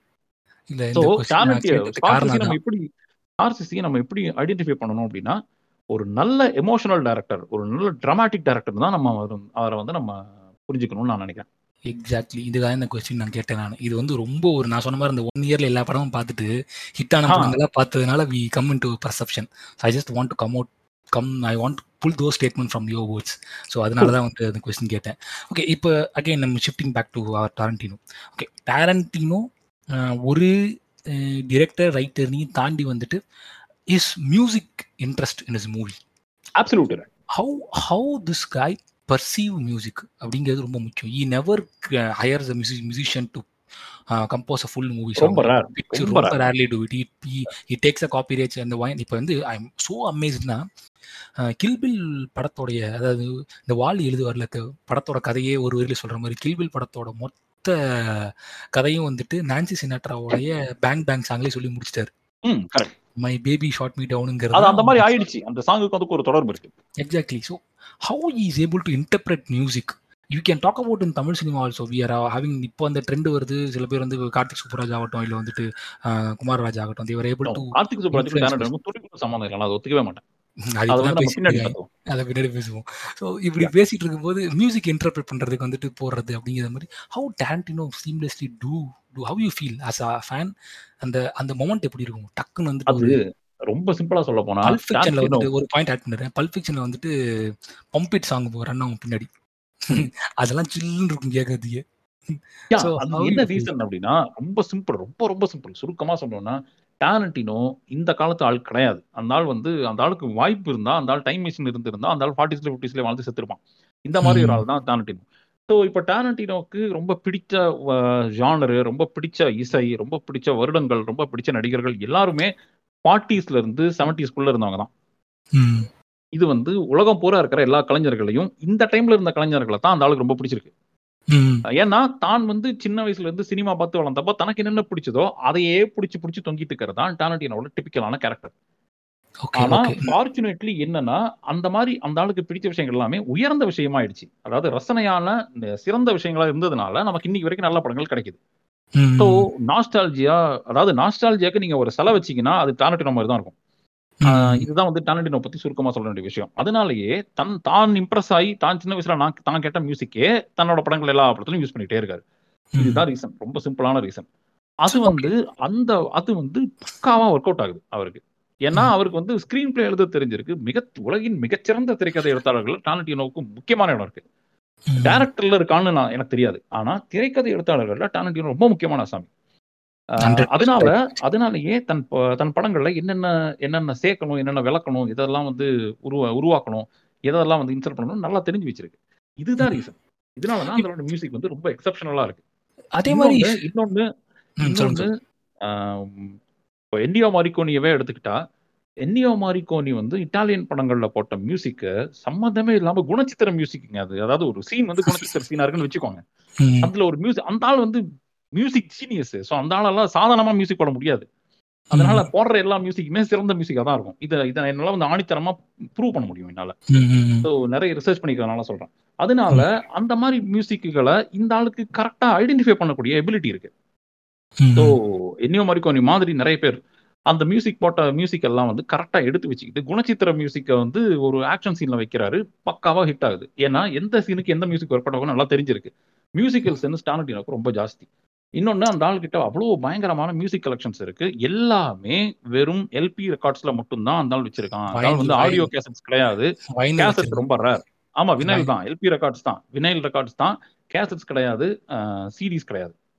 ஸோ இந்த அந்த ஒரு கதையை கன்சீவ் பண்ணும்போது ஒரு எக்ஸாம்பிளுக்கு ஒரு ஒரு ஒரு வின்சென்ட்னு ஒரு கேரக்டர் கன்சீவ் பண்றாரு அப்படின்னா வின்சென்ட் வந்து எந்த மாதிரி கேங்ஸ்டர் அவன் எந்த ஊர்ல இருந்து வருவான்னு யோசிச்சுக்கிட்டு அந்த வினைல் ரூம்ல போய் உட்காந்து அந்த ஊர் சேர்ந்த இசை அந்த ஊர் சேர்ந்த கலைஞர்கள் பாட்டு போட்டு கேட்கறது அவரோட அவரோட ஹேபிட். அப்படி அந்த பாட்டுகள் கேட்கும்போது எவால்வ் ஆக எவால்வ் ஆக கேரக்டரும் எவால்வ் ஆகும். உடனே அதுல இருந்து ரெண்டு மூணு சவுண்ட் ட்ராக் எடுத்து படத்துல வச்சிருது இதுதான் அவரோட ஸ்டைல் ஸோ. இந்த மாதிரி இருக்கிறதுனால தான் அது எதான் சொன்னேன். இந்த இந்த டேலண்டினோட இந்த மாதிரி இப்போ எல்லாத்தையும் அசம்பிள் பண்ற ஒரு யூனிக்கான கேரக்டர் இருக்குல்ல அது நிறைய பேருக்கு கிடையாது. பக்காவா அசம்பிள் பண்ணி ஒரு ஒரு ஒரு பயங்கரமான பேக்கேஜா கொடுக்குற திறமை இருக்கு டேலண்டினோ கிட்ட. அதுல அது நம்ம ஏற்கனவே பேசின மாதிரி nostalgia plus pop culture reference இந்த ரெண்டுமே தான் சின்ன வயசுல இருந்து வளர்ந்த எல்லா விஷயத்தையும் கிராஸ் பண்ணதுனால அதை திருப்பி திருப்பி திருப்பி திருப்பி அவர் படங்களை கொடுக்க முடிஞ்சிருக்கு. அந்த எல்லா படங்களும் நமக்கு நல்லாவும் இருக்கு. இதுதான் நீங்க கேட்ட கேள்விக்கு பதில் அதான். இப்ப அது அது நம்ம ஊர்ல எக்ஸாம்பிள் இருக்கு. இப்ப குமாரராஜா வந்து எனக்கு தெரிஞ்சு டாலண்டினோவோட டாலண்டினோ ஸ்டைல யாரு நல்லா பண்றாங்கன்னு கேட்டா நான் குமாரராஜாவை தான் சொல்லுவேன். ஓகே. மியூசிக் சென்ஸ் உட்பட. ஏன்னா டாலண்டினோட படங்கள்ல மியூசிக் ரொம்ப முக்கியம். குமாரராஜா படங்கள்லயுமே பேக்ரவுண்ட் ஃபுல்லாவே ரெண்டு படம் போதும் எனக்கு. ஒரு ஆளை பத்தி ஜட்ஜ் பண்றதுக்கு. அதனால சொல்றேன். ஸோ அந்த ஆளோட எல்லா அந்த ஆளோட படங்கள்ல பேக்ரவுண்ட்ல வர சாங்ஸ் எல்லாம் பாருங்க. அப்படியே Tarantino style Tamil Tamil music டேரக்டரை வச்சு தமிழ் பாடல்களை போட்டு நாஸ்டாலஜிக்கா சூப்பரா கொடுக்க குமாரராஜாவால முடிஞ்சிருக்கேன் கரெக்ட். இப்போ I just want pivot little bit இப்போ வந்து ஸ்கார்ஸ்கேசி வந்துட்டு ஆல்சோ டிட் இட்டாலியன் மியூசிக் வந்து இன்டர்பிரேட் பண்ணி நிறையா வந்துட்டு அவருடைய மியூசிக் சென்ஸ் வச்சாலும் சி ஐ அண்டர்ஸ்டாண்ட் ஸ்கார்ஸ்கேசி வந்துட்டு he was you based on real people real story வந்தாலும் Tarantino was able to pull off something which Martin Scorsese any director was able to do அந்த ஹிஸ்ட்ரியை வந்துட்டு twist பண்ணுறது was able to bend the history based on it. இப்போ வந்து Inglourious பேஸ்டர்ட்ல வந்துட்டு ஹிட்லரை வந்துட்டு second world war ஆரம்பிக்க வர ஸ்டார்டிங் இதுல போட்டு தள்ளுறது. தேட்டர்ல வச்சு சிம்பிளா இல்ல ரொம்ப கோரியான ஒரு மர்டர் ரியல் டைம் மர்டர் வந்து சார்லி. மேன்சனால ஷாரன் டேட்டை வந்துட்டு he gave a beautiful fantasy ending. Even though the movie was kind of a shit but the climax was so touching for us. Satisfying climax அப்படிங்கிற மாதிரி இருந்தது. மக்கள் சந்தோஷப்பட்டாங்க. அந்த Exactly. சாலஞ்ச் சாகாம இருந்தா எப்படி இருந்திருக்கும்? அது அப்படி ஒரு இது நடந்து சொல்லி was able to twist the history in then then and there out ஏன்னா இப்போ to be honest with you Django அன்சைனில் வந்துட்டு பிளாக் பவுண்டி என்ட்ருங்கிற கான்செப்ட் அப்போ ரொம்ப கஷ்டம். But he was able to okay we can try to create a black bounty hunter with help of a German dentist அப்படிங்கிற மாதிரி கொண்டு வருதுங்கிறது. அது அது வந்து ஒரு சீம்லெஸ்ஸாக பண்ண முடியல அவரால். How you feel like that அது வந்து see ரெண்டு பேரையும் கம்பேர் பண்ண முடியாது அதுக்கு. அது வந்து ஏன்னா ஸ்கார்சிசியோட உலகமே டோட்டலா வேற. இப்போ ஸ்கார்சிசி எடுத்துக்கிட்டா தன்னோட டிராமா தான் ஃபிலிமில் யூஸ் பண்ண டிராமா எமோஷன்ஸ்க்கு ஏற்றபடி எப்படி மியூசிக் போடலாம்னு ஒரு டேரக்டர் திங்க் பண்ண மாதிரி தான் ஸ்கார்சிசி திங்க் பண்ணுவார். இப்போ குரசவா எப்படி திங்க் பண்ணாரு? சத்யஜித் எப்படி திங்க் பண்ணாரு? இந்த மாதிரி தான் ஸ்கார்சிசியோட ஸ்கூல் ஆஃப் தாட் அதனால அது வந்து அவர் அதை சிறப்பாக செஞ்சுட்டு இருக்காரு. சூப்பரா பண்றாரு பிரமாதமா. அதுல எந்த மாட்டு கருத்தும் இல்லை. ஆனால் நான் சொன்னபடி இப்போ வந்து டேலண்டினோ எடுத்துக்கிட்டா அவருக்கு ஒரு யூனிவர்ஸ் இருக்கு. அவர் Tarantino creates graphic novels through his films அப்படிங்கிறது என்னோட என்னோட கான்செப்ட் அந்த மாதிரி பண்ணும்போது ஒரு குவேக்கினஸ் இருந்து தான் தீரும். ஒரு ஒரு வியரிட்டி ஒரு ஒரு சின்ன அப்சர்டிட்டி இருக்கும் ஒரு வியர்னஸ் இருக்கும். இது எல்லாத்தையுமே கரெக்டா அசெம்பிள் பண்ணி நம்ம பார்க்கும்போது நமக்கு ஒரு ப்ளஷர் கொடுக்குற மாதிரி படம் எடுக்கிறது டாரண்டினோல முடியுது. அந்த. அந்த இப்போ மார்டின் ஸ்கார்செசியோட ஒரு படத்தை நிம்மதியா சந்தோஷமா பார்க்க முடியும். வாவ் வாட் அ ஃபிலிம் அப்படின்னு சொல்லலாம். ஆனா அதே ஃபீலிங் தான் குரசவா கிட்டயும் வரும் அதே ஃபீலிங் தான் வந்து அஹ், கொதார் கிட்டயும் வரும். ஒரு. பேச்சுக்கு சொல்றோம். இந்த மாதிரி யார் எடுத்துக்கிட்டாலுமே டர்காஸ்கி எடுத்துக்கிட்டா டர்காஸ்கிட்டையும் அதே ஃபீல் தான் வரும். ஆனால் அது அங்கதான் நான் வேறுபடுறேன். என்னன்னா இப்ப நேர டேரண்டி நம்ம பிடிக்காதவங்க வந்து இந்த கருத்தை ஒத்துக்க மாட்டாங்க. அது பரவாயில்ல. அது வந்து அவங்களோட பர்சனல் தாட் தான். அது ஒவ்வொருத்தருக்கும் ஒரு தாட் ப்ராசஸ் இருந்து தான் ஆகணும். ஸோ. இப்போ டேரண்டினோ கிட்ட வந்தா இந்த படங்கள் எல்லாத்தையுமே மீறி நமக்கு ஒரு பயங்கரமான ஒரு கூஸ் ஒரு ப்ளஷரும் ஒரு ஆர்காசமும் கிடைக்குதுன்னா அந்த அது கிடைக்கக்கூடிய ஒரே அசாமி டேரண்டினோ தான் உலகத்திலேயே. ஓகே. இப்போ செர்ஜியோ லியோனி கிட்ட கூட எனக்கு அந்த ஃபீலிங் கிடைச்சது இல்ல எனக்கு செர்ஜியோ லியோனி ரொம்ப ரொம்ப பிடிக்கும். எனக்கு டேரண்டினோக்கு அடுத்தபடியா செர்ஜியோ லியோனி தான். ஏன்னா செர்ஜியோ லியோனியோட எடுத்துக்கிற கான்செப்ட்ஸ் அவரோட படங்களே அந்த வியர்டான கேரக்டர்ஸ் பயங்கரமான பஞ்ச் லைன்ஸ் எல்லாம் வரும். மியூசிக்கும் சூப்பரா இருக்கும். இந்திய மொரிக்கோனி தானே? ரெண்டு பேரையும் கனெக்ட் பண்ற ஒரு எலிமெண்ட் ஸோ. அதனால இந்த இந்த அப்சர்டிட்டி இந்த வியர்ட்னஸ் இந்த ஆர்காசம் கிடைக்கிற ரீசன்னால தான் அது தன்னை தங்கிட்ட இருந்து வருதுங்கிறது டானடினோக்கு நல்லாவே தெரிஞ்சிருக்கு. தன்னை பத்தி பக்காவா அனலைஸும் பண்ணி வச்சிருக்காரு டானடினோ. ஸோ அந்த அங்க அதுதான் ரெண்டு பேருக்கு வித்தியாசம். இந்த இந்த விஷயத்த ஒரு ஒரு ஒரு மரணத்தை பார்த்து நம்ம சிரிக்கிறது ரத்தம் பீச்சறதை பார்த்து ஜாலியா இருக்கிறது. ஜாலினா நான் சொல்றது சைக்கோ மாதிரி ஜாலியா இல்ல. ஒரு ஆடியன்ஸாவே ஒரு ஜாலியான ஃபீல் வருது இல்ல அந்த மாதிரி ஃபீல் இதெல்லாமே கிடைக்கிற ஒரே அசாமி டானட்டினோ அதனால டானட்டினோவால இப்படி பண்ண முடியுது. இந்த மாதிரி ஃபீல் வர்றதுக்கு என்ன எல்லாம் சேர்த்தலாம்? ஒரு ஒரு நல்ல டிஷ் செஞ்சு கொடுக்கும்போது இந்த மாதிரி ஐட்டம்ஸ் என்னெல்லாம் போடலாங்கிறது அந்த அளவுக்கு நல்லா தெரிஞ்சிருக்கு. அவரே சொல்றாரு ஆடியன்ஸா நான் கண்ட்ரோல் பண்ண விரும்புறேன். நீ நல்லா சிரிக்கிறியா? டக்குன்னு கட் பண்ணி உன்னை நான் அலற வைப்பேன். நீ அழு நீ அழுதுட்டு இருக்கும்போது தமாலும் உன்னை சிரிக்க வைப்பேன். அது என்னால முடியும். அதுதான் என்னோட ஸ்கிரீன் பிளேங்கிறது டேலண்டினோட ஸ்டேட்மெண்ட் ஸோ இந்த மாதிரி ஒரு கான்ஃபிடன்ஸ் லெவல்ல இருக்கிற ஒருத்தன் எப்படி படம் எடுப்பான் அதுதான் டேலண்டினோ அதுதான் டேலண்டினோ வந்து மத்த டேரக்டர்ஸ் இருக்கிற பூல்ல நம்ம வைக்க முடியாது. ஸோ ரெண்டு பேர் டேலண்டினோ ரெண்டு- கொஞ்சம். ரேர் பீஸ் அவர் rare- ரெண்டு பேரும் ரெண்டு எக்ஸ்ட்ரீம் ரேர் பீசஸ் தான் ஒரு வகையில ஆமா. பேரும் சினிமான்னு எடுத்துக்கிட்டா ஒரே பூல்குள்ள ரெண்டு பேரும் வந்துருவாங்க சிறந்த டேரக்டர்கள் அப்படின்னு. ஆனா ஒவ்வொரு படங்களையும் அனலைஸ் பண்ணும்போது டேலண்டினோ வேற பக்கம் ஸ்காட்சி வேற பக்கம் Okay, in uh, I just want to conclude this uh, podcast with two, two more questions, simple questions. Okay. நீங்கள் வந்து எலாபரேட்டாக சொல்லலாம் ஸோ இப்போ வந்து uh, நம்ம மார்டின் ஸ்கார்ஸ்கேஸை பற்றி நிறையா பேசியிருக்கோம் நம்ம இன்ஃபர்மேட்டிவ் எவ்வளோ கொடுத்துருக்கோம் அது ரிசல்ட்ஸ் தான் தெரியும் பட் ஒரே uh, ஒரு பெஸ்ட் பிக்கு ஸ்கார்ஸ்கேஸ் கிட்டேருந்து ஒரு பிக்கு டேரண்டினோ கிட்டேருந்து ஒரு பிக்கு அது ரெண்டையும் எடுத்து அது ரெண்டும் ஏதாவது ஒரு எமோஷன் உங்களுக்கு வந்து ஈக்குவலாக வந்து கொடுத்துருக்கும் அது மாதிரி ஏதாவது இருக்கா?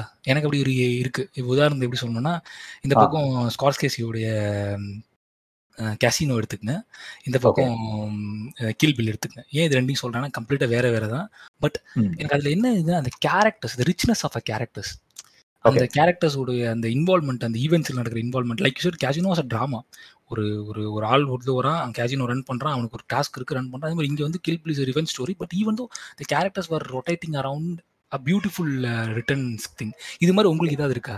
ரெண்டு பேரோட பிக்ல வந்து எனக்கு எனக்கு டெஃபினட்டா இருக்கு. என்னன்னா நான் ஏற்கனவே சொன்னபடி எனக்கு வந்து டாலண்டினோ படங்கள்ல ஜாக்கி பிரவுன் தான் number one okay Jackie Brown மாதிரி ஒரு படத்தை நான் பார்த்ததே கிடையாது.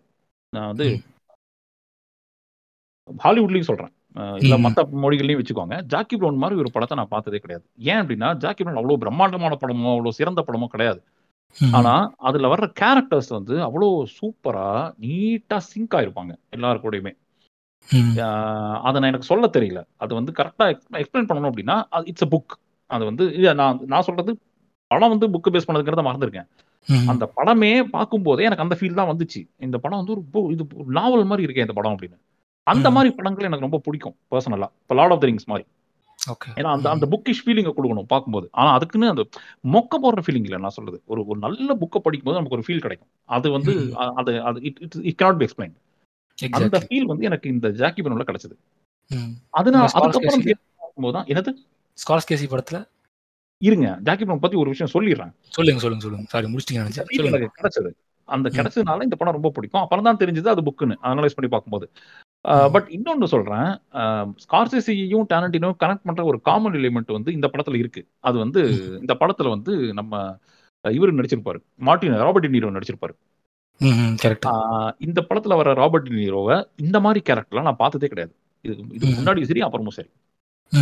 ஏன்னா ராபர்ட் நீரோ வந்து எந்த மாதிரி ஆளுன்னு நமக்கு தெரியும். எப்படி நடிக்கிறாருன்னு நமக்கு தெரியும். அவர் வந்து பலவிதமான கேரக்டர்ஸ் பண்ணியிருக்காரு. சைக்கோ கில்லரா கூட பண்ணியிருக்காரு. காமெடியனா பண்ணியிருக்காரு. நிறைய கேரக்டர்ஸ் பண்ணியிருக்காரு. இதுல வந்து ஒரு ஒரு Tarantino யூனிவர்ஸ்க்குள்ள Robert De Niro first time வராரு உள்ள. அப்ப வரும்போது ராபர்ட் டெனிரோவை தன்னோட யூனிவர்ஸ்ல ஒரு ஆளா டெனிரோ மாத்திருப்பாரு. அந்த மாதிரி ஒரு மேஜிக்கை வந்து நான் ராபர்ட் டெனிரோவோட நடிப்புல ஸ்கார்சிசி கிட்ட கூட நான் பார்க்கல. அதனாலயே எனக்கு இந்த படம் ரொம்ப பிடிக்கும். ராபர்ட் டினிரோ பார்த்தா நீங்க டெனிரோனே சொல்ல மாட்டீங்க. ஒரு ஒரு நார்மலான ஒரு ஆளு ஒரு ஜெயில பல வருஷம் இருந்திருக்கான். அப்ப முதல் முறையா வெளியில வந்தா அவன் என்ன பண்ணுவான்? அதெல்லாம் இவர் பண்ணிட்டு கிடப்பாரு. அது வந்து. ரொம்ப ரொம்ப வித்தியாசமா சூப்பரா இருக்கும். So, இந்த மாதிரி இந்த மாதிரி பல விஷயங்கள் இருக்கு ஜாக்கி பிரவுன்ல எடுத்து அனலைஸ் பண்ணி இந்த படத்தை பார்த்தோம்னா அவ்வளோ சூப்பரான விஷயங்கள் இருக்கு. ஸோ அதனால ஜாக்கி பிரவுன் ரொம்ப பிடிக்கும். ஓகே இப்போ ஸ்கார்சிசி பக்கம் வந்தா எனக்கு ஸ்கார்சிசியோட ஒவ்வொரு படம் வரும்போது எனக்கு இந்த ஃபீலிங் தான் வரும். அதாவது சூப்பரான படம் எடுத்தாயா இதாயா பெஸ்ட் அப்படின்னு. ஆனா அதை விட வித்தியாசமா இன்னொரு படம் எடுக்கிறது ஸ்கார்சிசி ஸ்டைல் அதனாலேயே எனக்கு வந்து ரொம்ப ரொம்ப பிடிச்சது வந்து சைலன்ஸ் ஓகே சூப்பர். சைலன்ஸ் வந்து ஒரு அற்புதமான படம். அந்த மாதிரி ஒரு படத்தை வந்து அந்த மாதிரி ஒரு படத்தையுமே நான் வந்து பார்த்ததில்ல. மத்தவங்க டைரக்ட் பண்ணி. அதே சைலன்ஸ் கொடுக்கற எஃபெக்ட்ல பாதி வந்து குந்தூன் படத்துல ஏற்கனவே அவர் கொடுத்துட்டாரு. தலாய்லாமா பத்தி எடுத்தாரு. அது வேற மாதிரி படம் ஆனா. அது வந்து இந்த எஃபெக்ட் இருக்காது அதுல. அதாவது சைலன்ஸ் வந்து இப்போ ஆன்மீகம் அப்படிங்கிறது இப்போ இருபத்தோராம் நூற்றாண்டுல மதம் ஆன்மீகம்ங்கிறது மனிதனை எப்படி மாத்துதுங்கிறது கேள்விக்கான பதில் தான் சைலன்ஸ் அந்த அந்த கேள்வியை வந்து எல்லாருக்குமே கேட்டுக்கணும்னு நான் நினைப்பேன். அஹ் கண்மூடித்தனமா நம்ம எதையுமே ஃபாலோ பண்ணக்கூடாதுல்ல. ஆன்மீகம் மட்டும் இல்லாம எந்த இப்போ கல்ச்சர் ஃபேமிலி நடிகர்கள் நடிகைகள் யாரையுமே கண்மூடித்தனமா கேள்வி கேட்காம ஃபாலோவே பண்ணக்கூடாது. அதுக்கான பதில் தான் சைலன்ஸ் அது இன்னொன்னு இந்த இந்த தத்துவார்த்தமான இந்த பிலாசபிக்கல் விஷயத்த மட்டும் நான் சொல்லல. சைலன்ஸோட ஒவ்வொரு ஃப்ரேமும் அப்படியே எடுத்து கண்ணில் ஒத்திக்கிற அளவு இருக்கும். அது வந்து ஒரு அற்புதமான படம். அதனாலயே எனக்கு சைலன்ஸ் ரொம்ப பிடிக்கும். சூப்பர். இந்த ரெண்டு தான் முன்னாடி வந்து எனக்கு வந்து. அதுக்கு முன்னாடி பிடிச்சது குந்துன். குந்தன். ஓகே. ஆமா. Okay so okay last question for the session இப்போ நீங்கள் ஸ்வார்ஸ்கேசி நம்ம டேரண்டினை பற்றி பேசினாலும். இப்போ இந்த comparison between I I I'm being open I'm not being criticise இப்போ ஒரு. இவங்க இப்போ ஒரு டேரண்டினோ ஸ்டைலில் வந்துட்டு ஒரு ஃப்ளாஷ் கார்டு போட்டுட்டு ஒரு படம் எடுத்தாங்கன்னா அது டேரண்டினோ வந்து இங்கே தமிழ்நாட்டின் டேரண்டினோ அப்படின்னு டேரக்டர்ஸ்க்கு?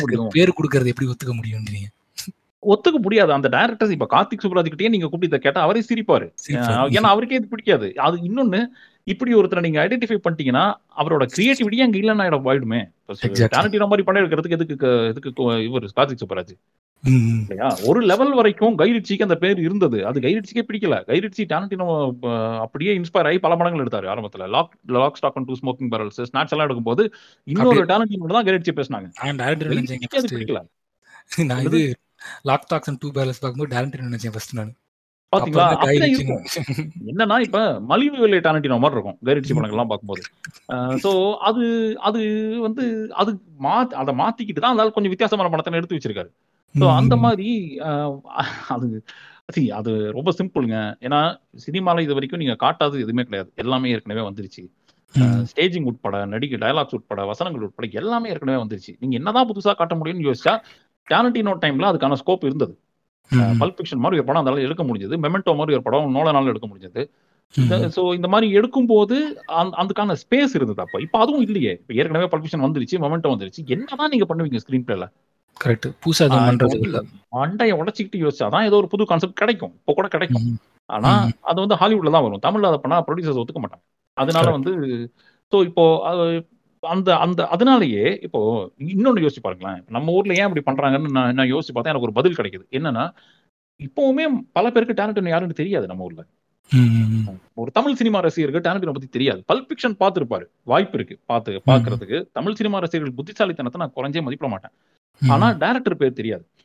அதனால இப்ப வந்து அது மாதிரி அந்த மாதிரி ஒரு ஒரு ஒரு காட்சியோ ஒரு டைட்டில் கார்டு போட்டா வச்சு ஆனா வித்தியாசமா இருக்கு. சீனுக்கெல்லாம் பேர் வச்சிருக்காங்கப்பா அப்படின்னு பேசிக்கலாம்ல வாய்ப்பு இருக்கு. அந்த அந்த அந்த விஷயத்தை இங்க செய்யறதுக்கு அது ஒரு காரணம்னு எனக்கு தோணுது. இல்ல இன்னொன்னு ஜெனுவினா நான் வந்து சீன் வந்து நாவல் மாதிரி யோசிக்கிறேன் சாப்டர் மாதிரி யோசிக்கிறேன் பேர் வைக்கணும்னா ஏற்கனவே அதனால வச்சுட்டான் நான் என்னதான் பண்றது அப்படின்னு நம்ம ஒரு கோவம் வரும்ல. மேபி அதனால கூட அப்படி நான் இருந்தாலும் வச்சா நான் நானும் வைப்பேன் அப்படின்னு வைக்கிறாங்களோ என்னமோ அது தெரியல எனக்கு. மக்கள் ஆனாலுமே- பிரச்சனை. ஆமா மக்கள் கொடுக்குற பேர் தான். நம்ம இப்போ கார்த்திக் சுப்பராஜ் கிட்ட போய் கேட்டீங்கன்னா ஒத்துக்க மாட்டாரு. யாரு தான் ஒத்துக்குவாங்க சொல்லுங்க. கார்த்திக். சுப்பராஜ் ஒரிஜினலா தானே படம் எடுக்கிறாரு. அவர் டாலண்டினோ படம் வந்து காப்பி எதுவும் அடிக்கலையே கரெக்ட் எக்ஸாக்ட்லி ஸோ யா ஆனால் சந்தோஷ் நாராயணன் கிட்ட அந்த அந்த இன்ஃபுளுன்ஸ் நான் பார்த்திருக்கேன். சந்தோஷ். நாராயணன் மியூசிக் போடும்போது வெஸ்டர்ன் இன்ஃபுளுன்ஸ் ஹெவியா இருக்கும். குறிப்பா நலன் குமாரசாமி படங்கள்லயும் கார்த்திக் சுப்ராஜ் படங்கள்லயும். ஸ்பெகடி ஸ்பெகடி ஆமா ஸ்பெகட்டி வெஸ்டர்ன்ஸோட இன்ஃபுளுன்ஸ் ஏன்னா அவரே அதை சொல்லியிருக்காரு. ஒரு ஒரு இன்டர்வியூல அவர்கிட்ட நான் இதை கேட்டேன். அவர் வந்து அதுக்கு பதில் சொன்னார். ஆமா. கண்டிப்பா இருக்கு. எனக்கு ஏன்னா அந்த மாதிரி மியூசிக் இங்க தமிழ்ல வரவே இல்லைன்னு எனக்கு ஒரு ஆதங்கம் உண்டு. அதனால. நான் வந்து மாரிக்கோண்டி மியூசிக் மாதிரி இங்க கொடுக்கணும்னு நினைக்கிறேன் காப்பி அடிக்கல ஆனா நான் நான் வந்து அந்த. ஸ்டைல தான் இங்க யூஸ் பண்றேன் தப்பு இல்லைன்னு சொல்லிட்டாரு அவர் ஸோ அது ஒரு கன்வின்சிங்கான ஆன்சரா தான் இருந்தது கரெக்ட் எக்ஸாக்ட்லி. ஓகே அதுதான். I think you covered most of the topics இந்த ரெண்டு டிஸ்கஷனில் எக்கச்சக்கமாக எனக்கு கொடுத்துட்டீங்க. நோட்ஸ் எடுத்திருந்தாலும் தெரியும் பசங்க. எக்கச்சக்கமாக போட்டீங்க thank you so much Rajesh ji அது பிடிச்ச. விஷயங்கிறதுனால நிறைய பேச முடியுது. Actually, நான் இன்னும் கூட- நிறைய நிறைய விஷயங்கள் வந்து நேரம் கூட நம்ம போகலாம் ஆக்சுவலாக இந்த show but. Already I think we crossed one and half hours மேலே இன்னொரு நாள் போவோம். இன்னும் நம்ம வந்து நெக்ஸ்ட் எபிசோட்ல வந்து we have to go through because I don't want to push them all in to it ரெண்டாவது வந்துட்டு என் நோட் நீங்க ஏதாவது சொல்லிட்டு போங்க உங்களுக்கு உங்களோட என் நோட் இந்த எண்ட் நோட். வந்து இப்ப நம்ம டாரண்டினோ ஸ்காசேஜ் பத்தி பேசுறதுனாலையும் அந்த வயலன்ஸ்ங்கிற விஷயத்தை ஏற்கனவே நம்ம கவர் பண்ணதுனாலையும் அது எனக்கு ஒரு விஷயம் சொல்ல வேண்டி இருக்கு. அது அது ரொம்ப சுருக்கமான விஷயம் தான் இப்ப எந்த. எந்த படமா இருந்தாலுமே நம்ம படத்தை இப்ப நிறைய பேர் ஆனா அது அப்படி இப்ப நிறைய பேர் வந்து படத்தை படமா பாருங்கன்னு சொல்றாங்க நிறைய பேர் அது ஒரு. ஓட்ட கான்செப்ட் அதை நான் ஒத்துக்க மாட்டேன் ஏன்னா. நீ இப்போ வேணும்னே ஒரு ஒரு ஒரு ஷிட்டு மாதிரி ஒரு ஒரு ஒரு ஒரு குப்பை மாதிரி ஒரு கான்செப்டை படத்துல வச்சுட்டு படத்தை படமா பாருங்க ப்ரோன்னு சொன்னா நான் ஒத்துக்க மாட்டேன். ஆனா வந்து ஒரு படத்துல ஒரு டைரக்டர் ஒரு கருத்தை ஜஸ்டிஃபை பண்ணிருக்கணும். எந்த கருத்தா இருந்தாலும் ஜஸ்டிஃபைபிளா இருந்தா தான் அதை நம்ம ஒத்துக்க முடியும். இல்லாட்டி அதை விமர்சனம் தான் வைப்பாங்க. அதனால அந்த படத்தை படமா பாருங்கிற அந்த இந்த டுபாக்கூர் லோக்கல் கான்செப்டை நான் ஒத்துக்க மாட்டேன். இருந்தாலும் கார்சிசி படத்துலயும் டாலண்டினோ படத்துலயும் வயலன்ஸ் ஜாஸ்தியா இருக்கு. அந்த வயலன்ஸ் வந்து ஏன் அப்படி வைக்கிறாங்கன்னு கேட்டு ஒரு கேள்வி இருக்க தான் செய்யுது. உலகம் பூரா அந்த கேள்விகள் இருக்கு. அதுக்கு. டாலண்டினோ கொடுக்குற பதில் ரொம்ப சிம்பிள் எனக்கு வந்து படம் பார்த்தா எனக்கு ஒரு ஆர்கசம் கிடைக்குது. சினிமா பார்க்கும்போது. நான் ரொம்ப சந்தோஷப்படுறேன் எனக்கு. என்ன வந்து ரொம்ப சந்தோஷமா வச்சிருக்குங்கிறதுனால அந்த ஃபீலிங் நான் உனக்கு கொடுக்குறேன். உனக்கு பிடிச்சிருந்தா பாரு. பிடிக்கலன்னா விமர்சனம் பண்ணு. நான் அந்த விமர்சனத்தை ஏத்துக்கிறேன் தான் அவர் சொல்றாரு. அதனால அவர் ரொம்ப ஓப்பனான ஆசாமி. அதனால தான் போய் தேட்டருக்கு பார்த்தா எந்த மாதிரி படம் பிடிக்குமோ அந்த படங்களை தான் டாரண்டினோ எடுக்கிறதா சொல்லியிருக்காரு. அதுதான் எல்லாருமே செய்யணும். இப்ப யார் படமா எடுக்க விரும்பினாலும் எனக்கு தேட்டருக்கு போய் நான் பார்த்தா என்ன படம் பிடிக்கும்னு ஒரு ஒரு குறிப்பிட்ட ஜான்ரா இருக்கும். அந்த மாதிரி. படம் நான் எடுத்தா அந்த படம் ஹிட் ஆகும். ஏன்னா. முழுமையா முழு மனசோட அதை ஈடுபட முடியும். அதனால ம். இதை தான் அவர் சொல்றாரு. அதனால இந்த ரீசனால தான் வயலன்ஸ் ஜாஸ்தியா இருக்கு. இன்னொன்னு ரியல் லைஃப்ல நடக்கிற வயலன்ஸ் சினிமால நடக்கிற வயலன்ஸ் பக்கத்துல கூட வர முடியாது. அது ரொம்ப உறுதி. ரோட்ல ஒரு ஆக்சிடென்ட் நடக்குதுன்னு வைங்களேன் நம்ம போய் பாக்குறோம் ஒருத்தன் தலை மேல ஒரு ஒரு ஒரு மனிதன் ஒரு ஒரு ஒரு ஒரு ஒரு உயிரினத்து தலை மேல ஒரு டயர் ஏறி இருக்குன்னு வைங்களேன். அந்த தலை. வந்து தேங்காய் மாதிரி ஒட்டச்சு செதறி சப்பலையா போயிருக்கும் அப்படி. அப்பளம் மாதிரி நொறுங்கி இருக்கும் அது. அதை நான் பார்த்திருக்கேன். நிறைய பேர் பார்த்திருப்பீங்க. ரோட்ல ஹைவேல போகும்போதெல்லாம் நிறைய பேர். பார்த்துட்டு நாய் கிடக்கும். நாய் மேல வண்டி ஏறினா எப்படி இருக்கும்? அது வந்து இந்த ஸோ இந்த மாதிரி விஷயங்களை நம்ம நேர்ல பார்க்கறோம் ப்ளஸ் நான் வந்து அடிதடிகளை நேர்ல பார்த்திருக்கேன். கத்தி எடுத்து கிழிக்கிறதெல்லாம் ரோட் சைடில் அன்பார்ச்சுனேட்லியோ ஃபார்ச்சுனேட்லியோ பார்த்திருக்கேன். ஏன் சட்டம் மேலேயே ரத்தம்லாம் தெரிச்சிருக்கு? நான் அந்த ஆளை கூட்டிட்டு ஆஸ்பத்திரிக்கு ஓடி இருக்கேன் ட்ரெஸ் ஃபுல்லாக நினைஞ்சிருக்கு. இதெல்லாம் இதெல்லாம் இந்த இந்த மாதிரி எல்லாம் நடந்திருக்கு. அதனால ரத்தம்ங்கிறத வெளியில வரும்போது இப்படிதான் இருக்கும் படத்துல அதை. வந்து நம்ம அது பாக்குறதும் பார்க்காது நம்ம இஷ்டம். ஆனா சும்மா வந்து இந்த வயலன்ஸ் தேவையில்லை வயலன்ஸ் தேவையில்லைன்னு ஸ்டேட்மெண்ட் விட்டுக்கிட்டே இருக்கக்கூடாது. அந்த. படத்தோட படத்துல கன்வின் கன்வின்ஸ் பண்ற மாதிரி வயலன்ஸ் இருக்கா? ஜஸ்டிஃபைபிளா இருக்கா? இருந்தா அதை பாராட்டுங்க. ஒருவேளை துரி துரிவு தெரிஞ்சா இல்லைன்னு சொல்லுங்க. அப்படிங்கிறது ஒரு கான்செப்ட் இதை தான் நான் சப்போர்ட் பண்ணுவேன். ஸோ அதனால டாலண்டினோ கிட்டையும் ஸ்கார்சிசி கிட்டையும் ஒரு யூனிக்கான ஃபிலிம் மேக்கிங் ஸ்டைல் இருக்கு. அதை அவங்க வெளியில கொண்டு வந்து கொடுக்குறாங்க. அப்படி கொடுக்கும்போது அது ஆயிரத்தி எட்டு நொட்டை சொல்லிட்டு இருந்தா அப்படி எப்பதான் நம்ம வித்தியாசமான படங்கள் பாக்குறது அப்படிங்கிறது தான் எனக்கு என்னோட பதிலா இருக்கு. இதுவே. ஒரு ஒரு வே இப்போ ஒரு ஒரு வேளை பிரான்ஸ்லயோ இல்ல ஒரு ஒரு ஹாலிவுட்லயோ பேசியிருந்தா இத மாதிரி அந்தந்த மொழிகள்ல நான் பேசியிருப்பேன். அவ்வளவுதான் சிம்பிள். மக்களுக்கு யூனிவர்ஸ் மக்களுக்கு கன்வே பண்ற கருத்து தானே இது. அதனால இதைத்தான் வந்து பர்சன் சொல்லிட்டே இருக்காங்க ஆரம்பத்துல இருந்து அவங்க கிட்ட எல்லா எந்த இன்டர்வியூ வந்தாலும் வயலன்ஸ் வயலன்ஸ்னு எல்லாரும் கேட்டு கேட்டுக்கிட்டே இருப்பாங்க. அவங்க பயங்கர ஃபெட்டப் ஆகி இதை பத்தி நிறைய பேசியிருக்காங்க அவங்க. fun, Jane. Get it? அவ்வளவுதான். அந்த இன்டர்வியூ பயங்கரமா இருக்கும். அவ்வளவுதான். அப்படிதான் பண்ணணும். ஏன்னா சும்மா நைய கையா முய்யா கையா முய்யான்னு வயலன்ஸ் வயலன்ஸ் சும்மா பேசிட்டு அந்த கோவம் வருமா வராதா? காஃபி காஃபி குடிச்சிட்டு மூஞ்சில காரி கூட துப்பி இருக்காரு டேலண்டினோ அவர் பின்னாடி வந்த ஒரு ஒரு ஸ்டாக்கர் மேல ஒரு ஒரு. பேப்பர் அசி மேல. நாம பாத்திருக்கேன் அந்த கிளிப்பிக்ஸ் பாத்திருக்கேன் ஆமா. அந்த அந்த தான் அந்த வீடியோ எடுத்தான். அது அது அப்படிதான் இருக்கும் ஒன்றும் பண்ண முடியாது. இத்தனைக்கு ஆனா அதே அதே அளவு டேலண்டினோ ரொம்ப ஃப்ரெண்ட்லியான நபரும் கூட. அவர். வந்து கில்பில் படத்துக்கு ஷூட்டிங் போனப்பெல்லாம் என்னென்ன விதமான போதை மருந்துகள் யூஸ் பண்ணாருங்கிறத அவர் வெளிப்படையா சொல்லியிருக்காரு. அந்த இது ஒரு எக்ஸாம்பிளுக்காக சொல்றேன். இன்னொன்னு அவர் வந்து கில்பில்ல வந்து அந்த புசி வகனுங்கிற கார் அவர் வீட்ல இருக்கும். அதை எடுத்துட்டு அடிக்கடி ரவுண்ட் அடிப்பாரு அவர் ஒரு தடவை போனாராம கிளம்பிட்டு. ஹைவேஸ் தாண்டி சான் பிரான்சிஸ்கோல இருந்து லாஸ்ட் யா அது அந்த மாதிரி பண்ணக்கூடிய ஆள் தான். இப்போ இப்போ நம்ம டைரக்டர் ராம் வந்து கட்டளை தமிழ் வந்த டைம்ல. சென்னையில இருந்து கோயம்புத்தூருக்கு கோயம்புத்தூர்ல இருந்து சென்னைக்கு ஒரு விழாக்கு பேசுறதுக்காக பைக்லயே வந்தாரு. அது எனக்கு தெரியும் பர்சனலா. அந்த மாதிரி ஒவ்வொருத்தரும் ஒவ்வொரு விஷயம் செய்யறதா நான் சொல்றது அந்த புஷி வேகன் வண்டி உலகம் பூரா ஃபேமஸான வண்டி. அதை வந்து எடுத்துக்கிட்டு ஜாலியா இப்போ கதவுக்கு வெளியில தலை நீட்டிட்டு ஹாயின்னு கையாடிட்டே போறது டேலண்டினோ ஸ்டைல் எல்லாருக்கும் நிறுத்தி பேசுவார் அவர் ஜாலியா ஸோ இந்த மாதிரி இப்படி ஒரு ஆசாமி தான் டேலண்டினோ நம்ம எல்லாம் என்ன வாழணும்னு நினைக்கிறோமோ என்ன பண்ணணும்னு நினைக்கிறோமோ அதை சூப்பரா பண்ணிக்கிட்டு வாழ்ந்துட்டு இருக்கிற ஒரு ஆசாமி. அதனால அதான் நம்ம வாழ்றேன் அப்படிங்கிறாரு அவரு அவ்வளவுதான். அது அது. அதுதான் அது அதை தான் நம்ம பார்க்கணும் இல்ல அதுவும் I டேலண்டினோட just- அதுவும் அதே I just want add an note இப்போ வந்து வயலன்ஸ் வயலன்ஸ்னா இப்போ அது ஒட்டுமொத்த ஹியூமன் சைக்காலஜிக்கும் ஃபிலாசபிக்கும் பிடிக்காம இருந்தா அது ஹிட்டே ஆகாது. அது. ஹிட் ஆகுதுன்னா people really want to see such movies I'm not ஆனா ஒரு ஆனா ஒரு விஷயம் இருக்கே. இப்போ மார்டின் ஸ்காசேசிக்கு ஹேட்டர்ஸ் இருக்காங்களான்னு எனக்கு தெரியாது. ஆனா டேலண்டினோக்கு பாதி பாதி ஹேட்டர்ஸ் தான். ஏன்னா அவர் எடுக்கிற கான்செப்ட் அப்படி. அதனால அதை நம்ம ஒண்ணும் பண்ண முடியாது. சி படத்தை விமர்சன வை. தப்பே கிடையாது. ஆனா ஹேட் பண்ணாது. காரணமே இல்லாம ஹேட் பண்ணிட்டு தெரியாதுன்னு நான் சொல்லுவேன். அவ்வளவுதான். Simple correct super thank you so much Rajesh Karunthiyal Rajesh அவர்களே. நோ இஷ்யூஸ் விஜய் நான் நிறைய பேசிட்டேன்னு நினைக்கிறேன். அதனால. பேசுங்க. நம்ம நிறைய கேட்க ஆள் இருக்கும்போது நம்ம பேசலாம் தப்பு கிடையாது. இப்போ நீங்க வந்து சந்தோஷம் கேக்குறவங்களுக்கு it be useful last time உங்க எபிசோட் சீசன் டூல நம்ம பண்ணதே அட்டகாசமா போச்சு. நிறைய. பேர் நல்லா ஃபீட்பேக் கொடுத்தாங்க. ஸோ இதுவும் அப்படிதான் இருக்கும்னு நினைக்கிறேன். ஐ ஹோப் மை டேரக்டர் அற்புதம் also feels the same so அதே மாதிரி சீசன் ஃபோர் வரும்போது நம்ம இன்னொரு ஒரு குலாப் அடிப்போம் ரெண்டு பேரும் சேர்ந்து. கண்டிப்பா. ஒன்று பண்ணுவோம். ஸோ நம்ம அது வேற டாபிக் பேசுவோம். பட் இது ஸ்கால்ஸ் கேசி டேலண்டினோ ஆரம்பிச்சும் ஆரம்பிச்சாலுமே we were talk lot about I feel like I personally feel thanks to you இது வந்து regular Martin Scorsese Scorsese interview மாதிரி இல்லாமல் வி டுக் லிட்டில் பிட் என்ன சொல்றது deviations and talk lot of ஸ்டெப்ஸ்ங்கிறது சந்தோஷமா இருந்துச்சு. கிடையாது. ஏன்னா ஒரு- ஏன்னா- ஒரு ஃபிலிம் மேக்கரோட கான்செப்ட்ஸ்களை பத்தி பேசும்போது நம்மளோட கருத்துக்களையும் அவர் என்ன கன்வே பண்ணாருன்னு நமக்கு என்ன புரியுமோ அதை தான் பேச முடியும். இல்ல ஏன்னா இது வந்து நம்ம ரெண்டு பேரும் தெரியும் அற்புதமுக்கு தெரியும் ஸ்கிரிப்டே பண்ணாம நீங்க சொல்றதுல நான் கொஸ்டின் கேட்டு இருந்தேன் so I even have any paper with me or anything like that it Very was that. Session so it was a beautiful session and thank you so much கந்தராஜசி நம்ம நெக்ஸ்ட் சீசன்ல மீட் பண்ணுவோம். And thanks to issues it was it was a I really thanks to my director episode director அற்புதம் so I see you all இந்த next episode டடா அந்த episode director அற்புதத்துக்கும் ஒரு by சொல்லிடுங்க. அவனை சொல்லுவான். பாய் சொல்லுங்க அற்புதம் பாய் மட்டும் அவன் சொல்லுங்க. அவன் பை இருப்பான் bye bye bye thanks Bye, bro bye. thank you thank you so much. I see you all in the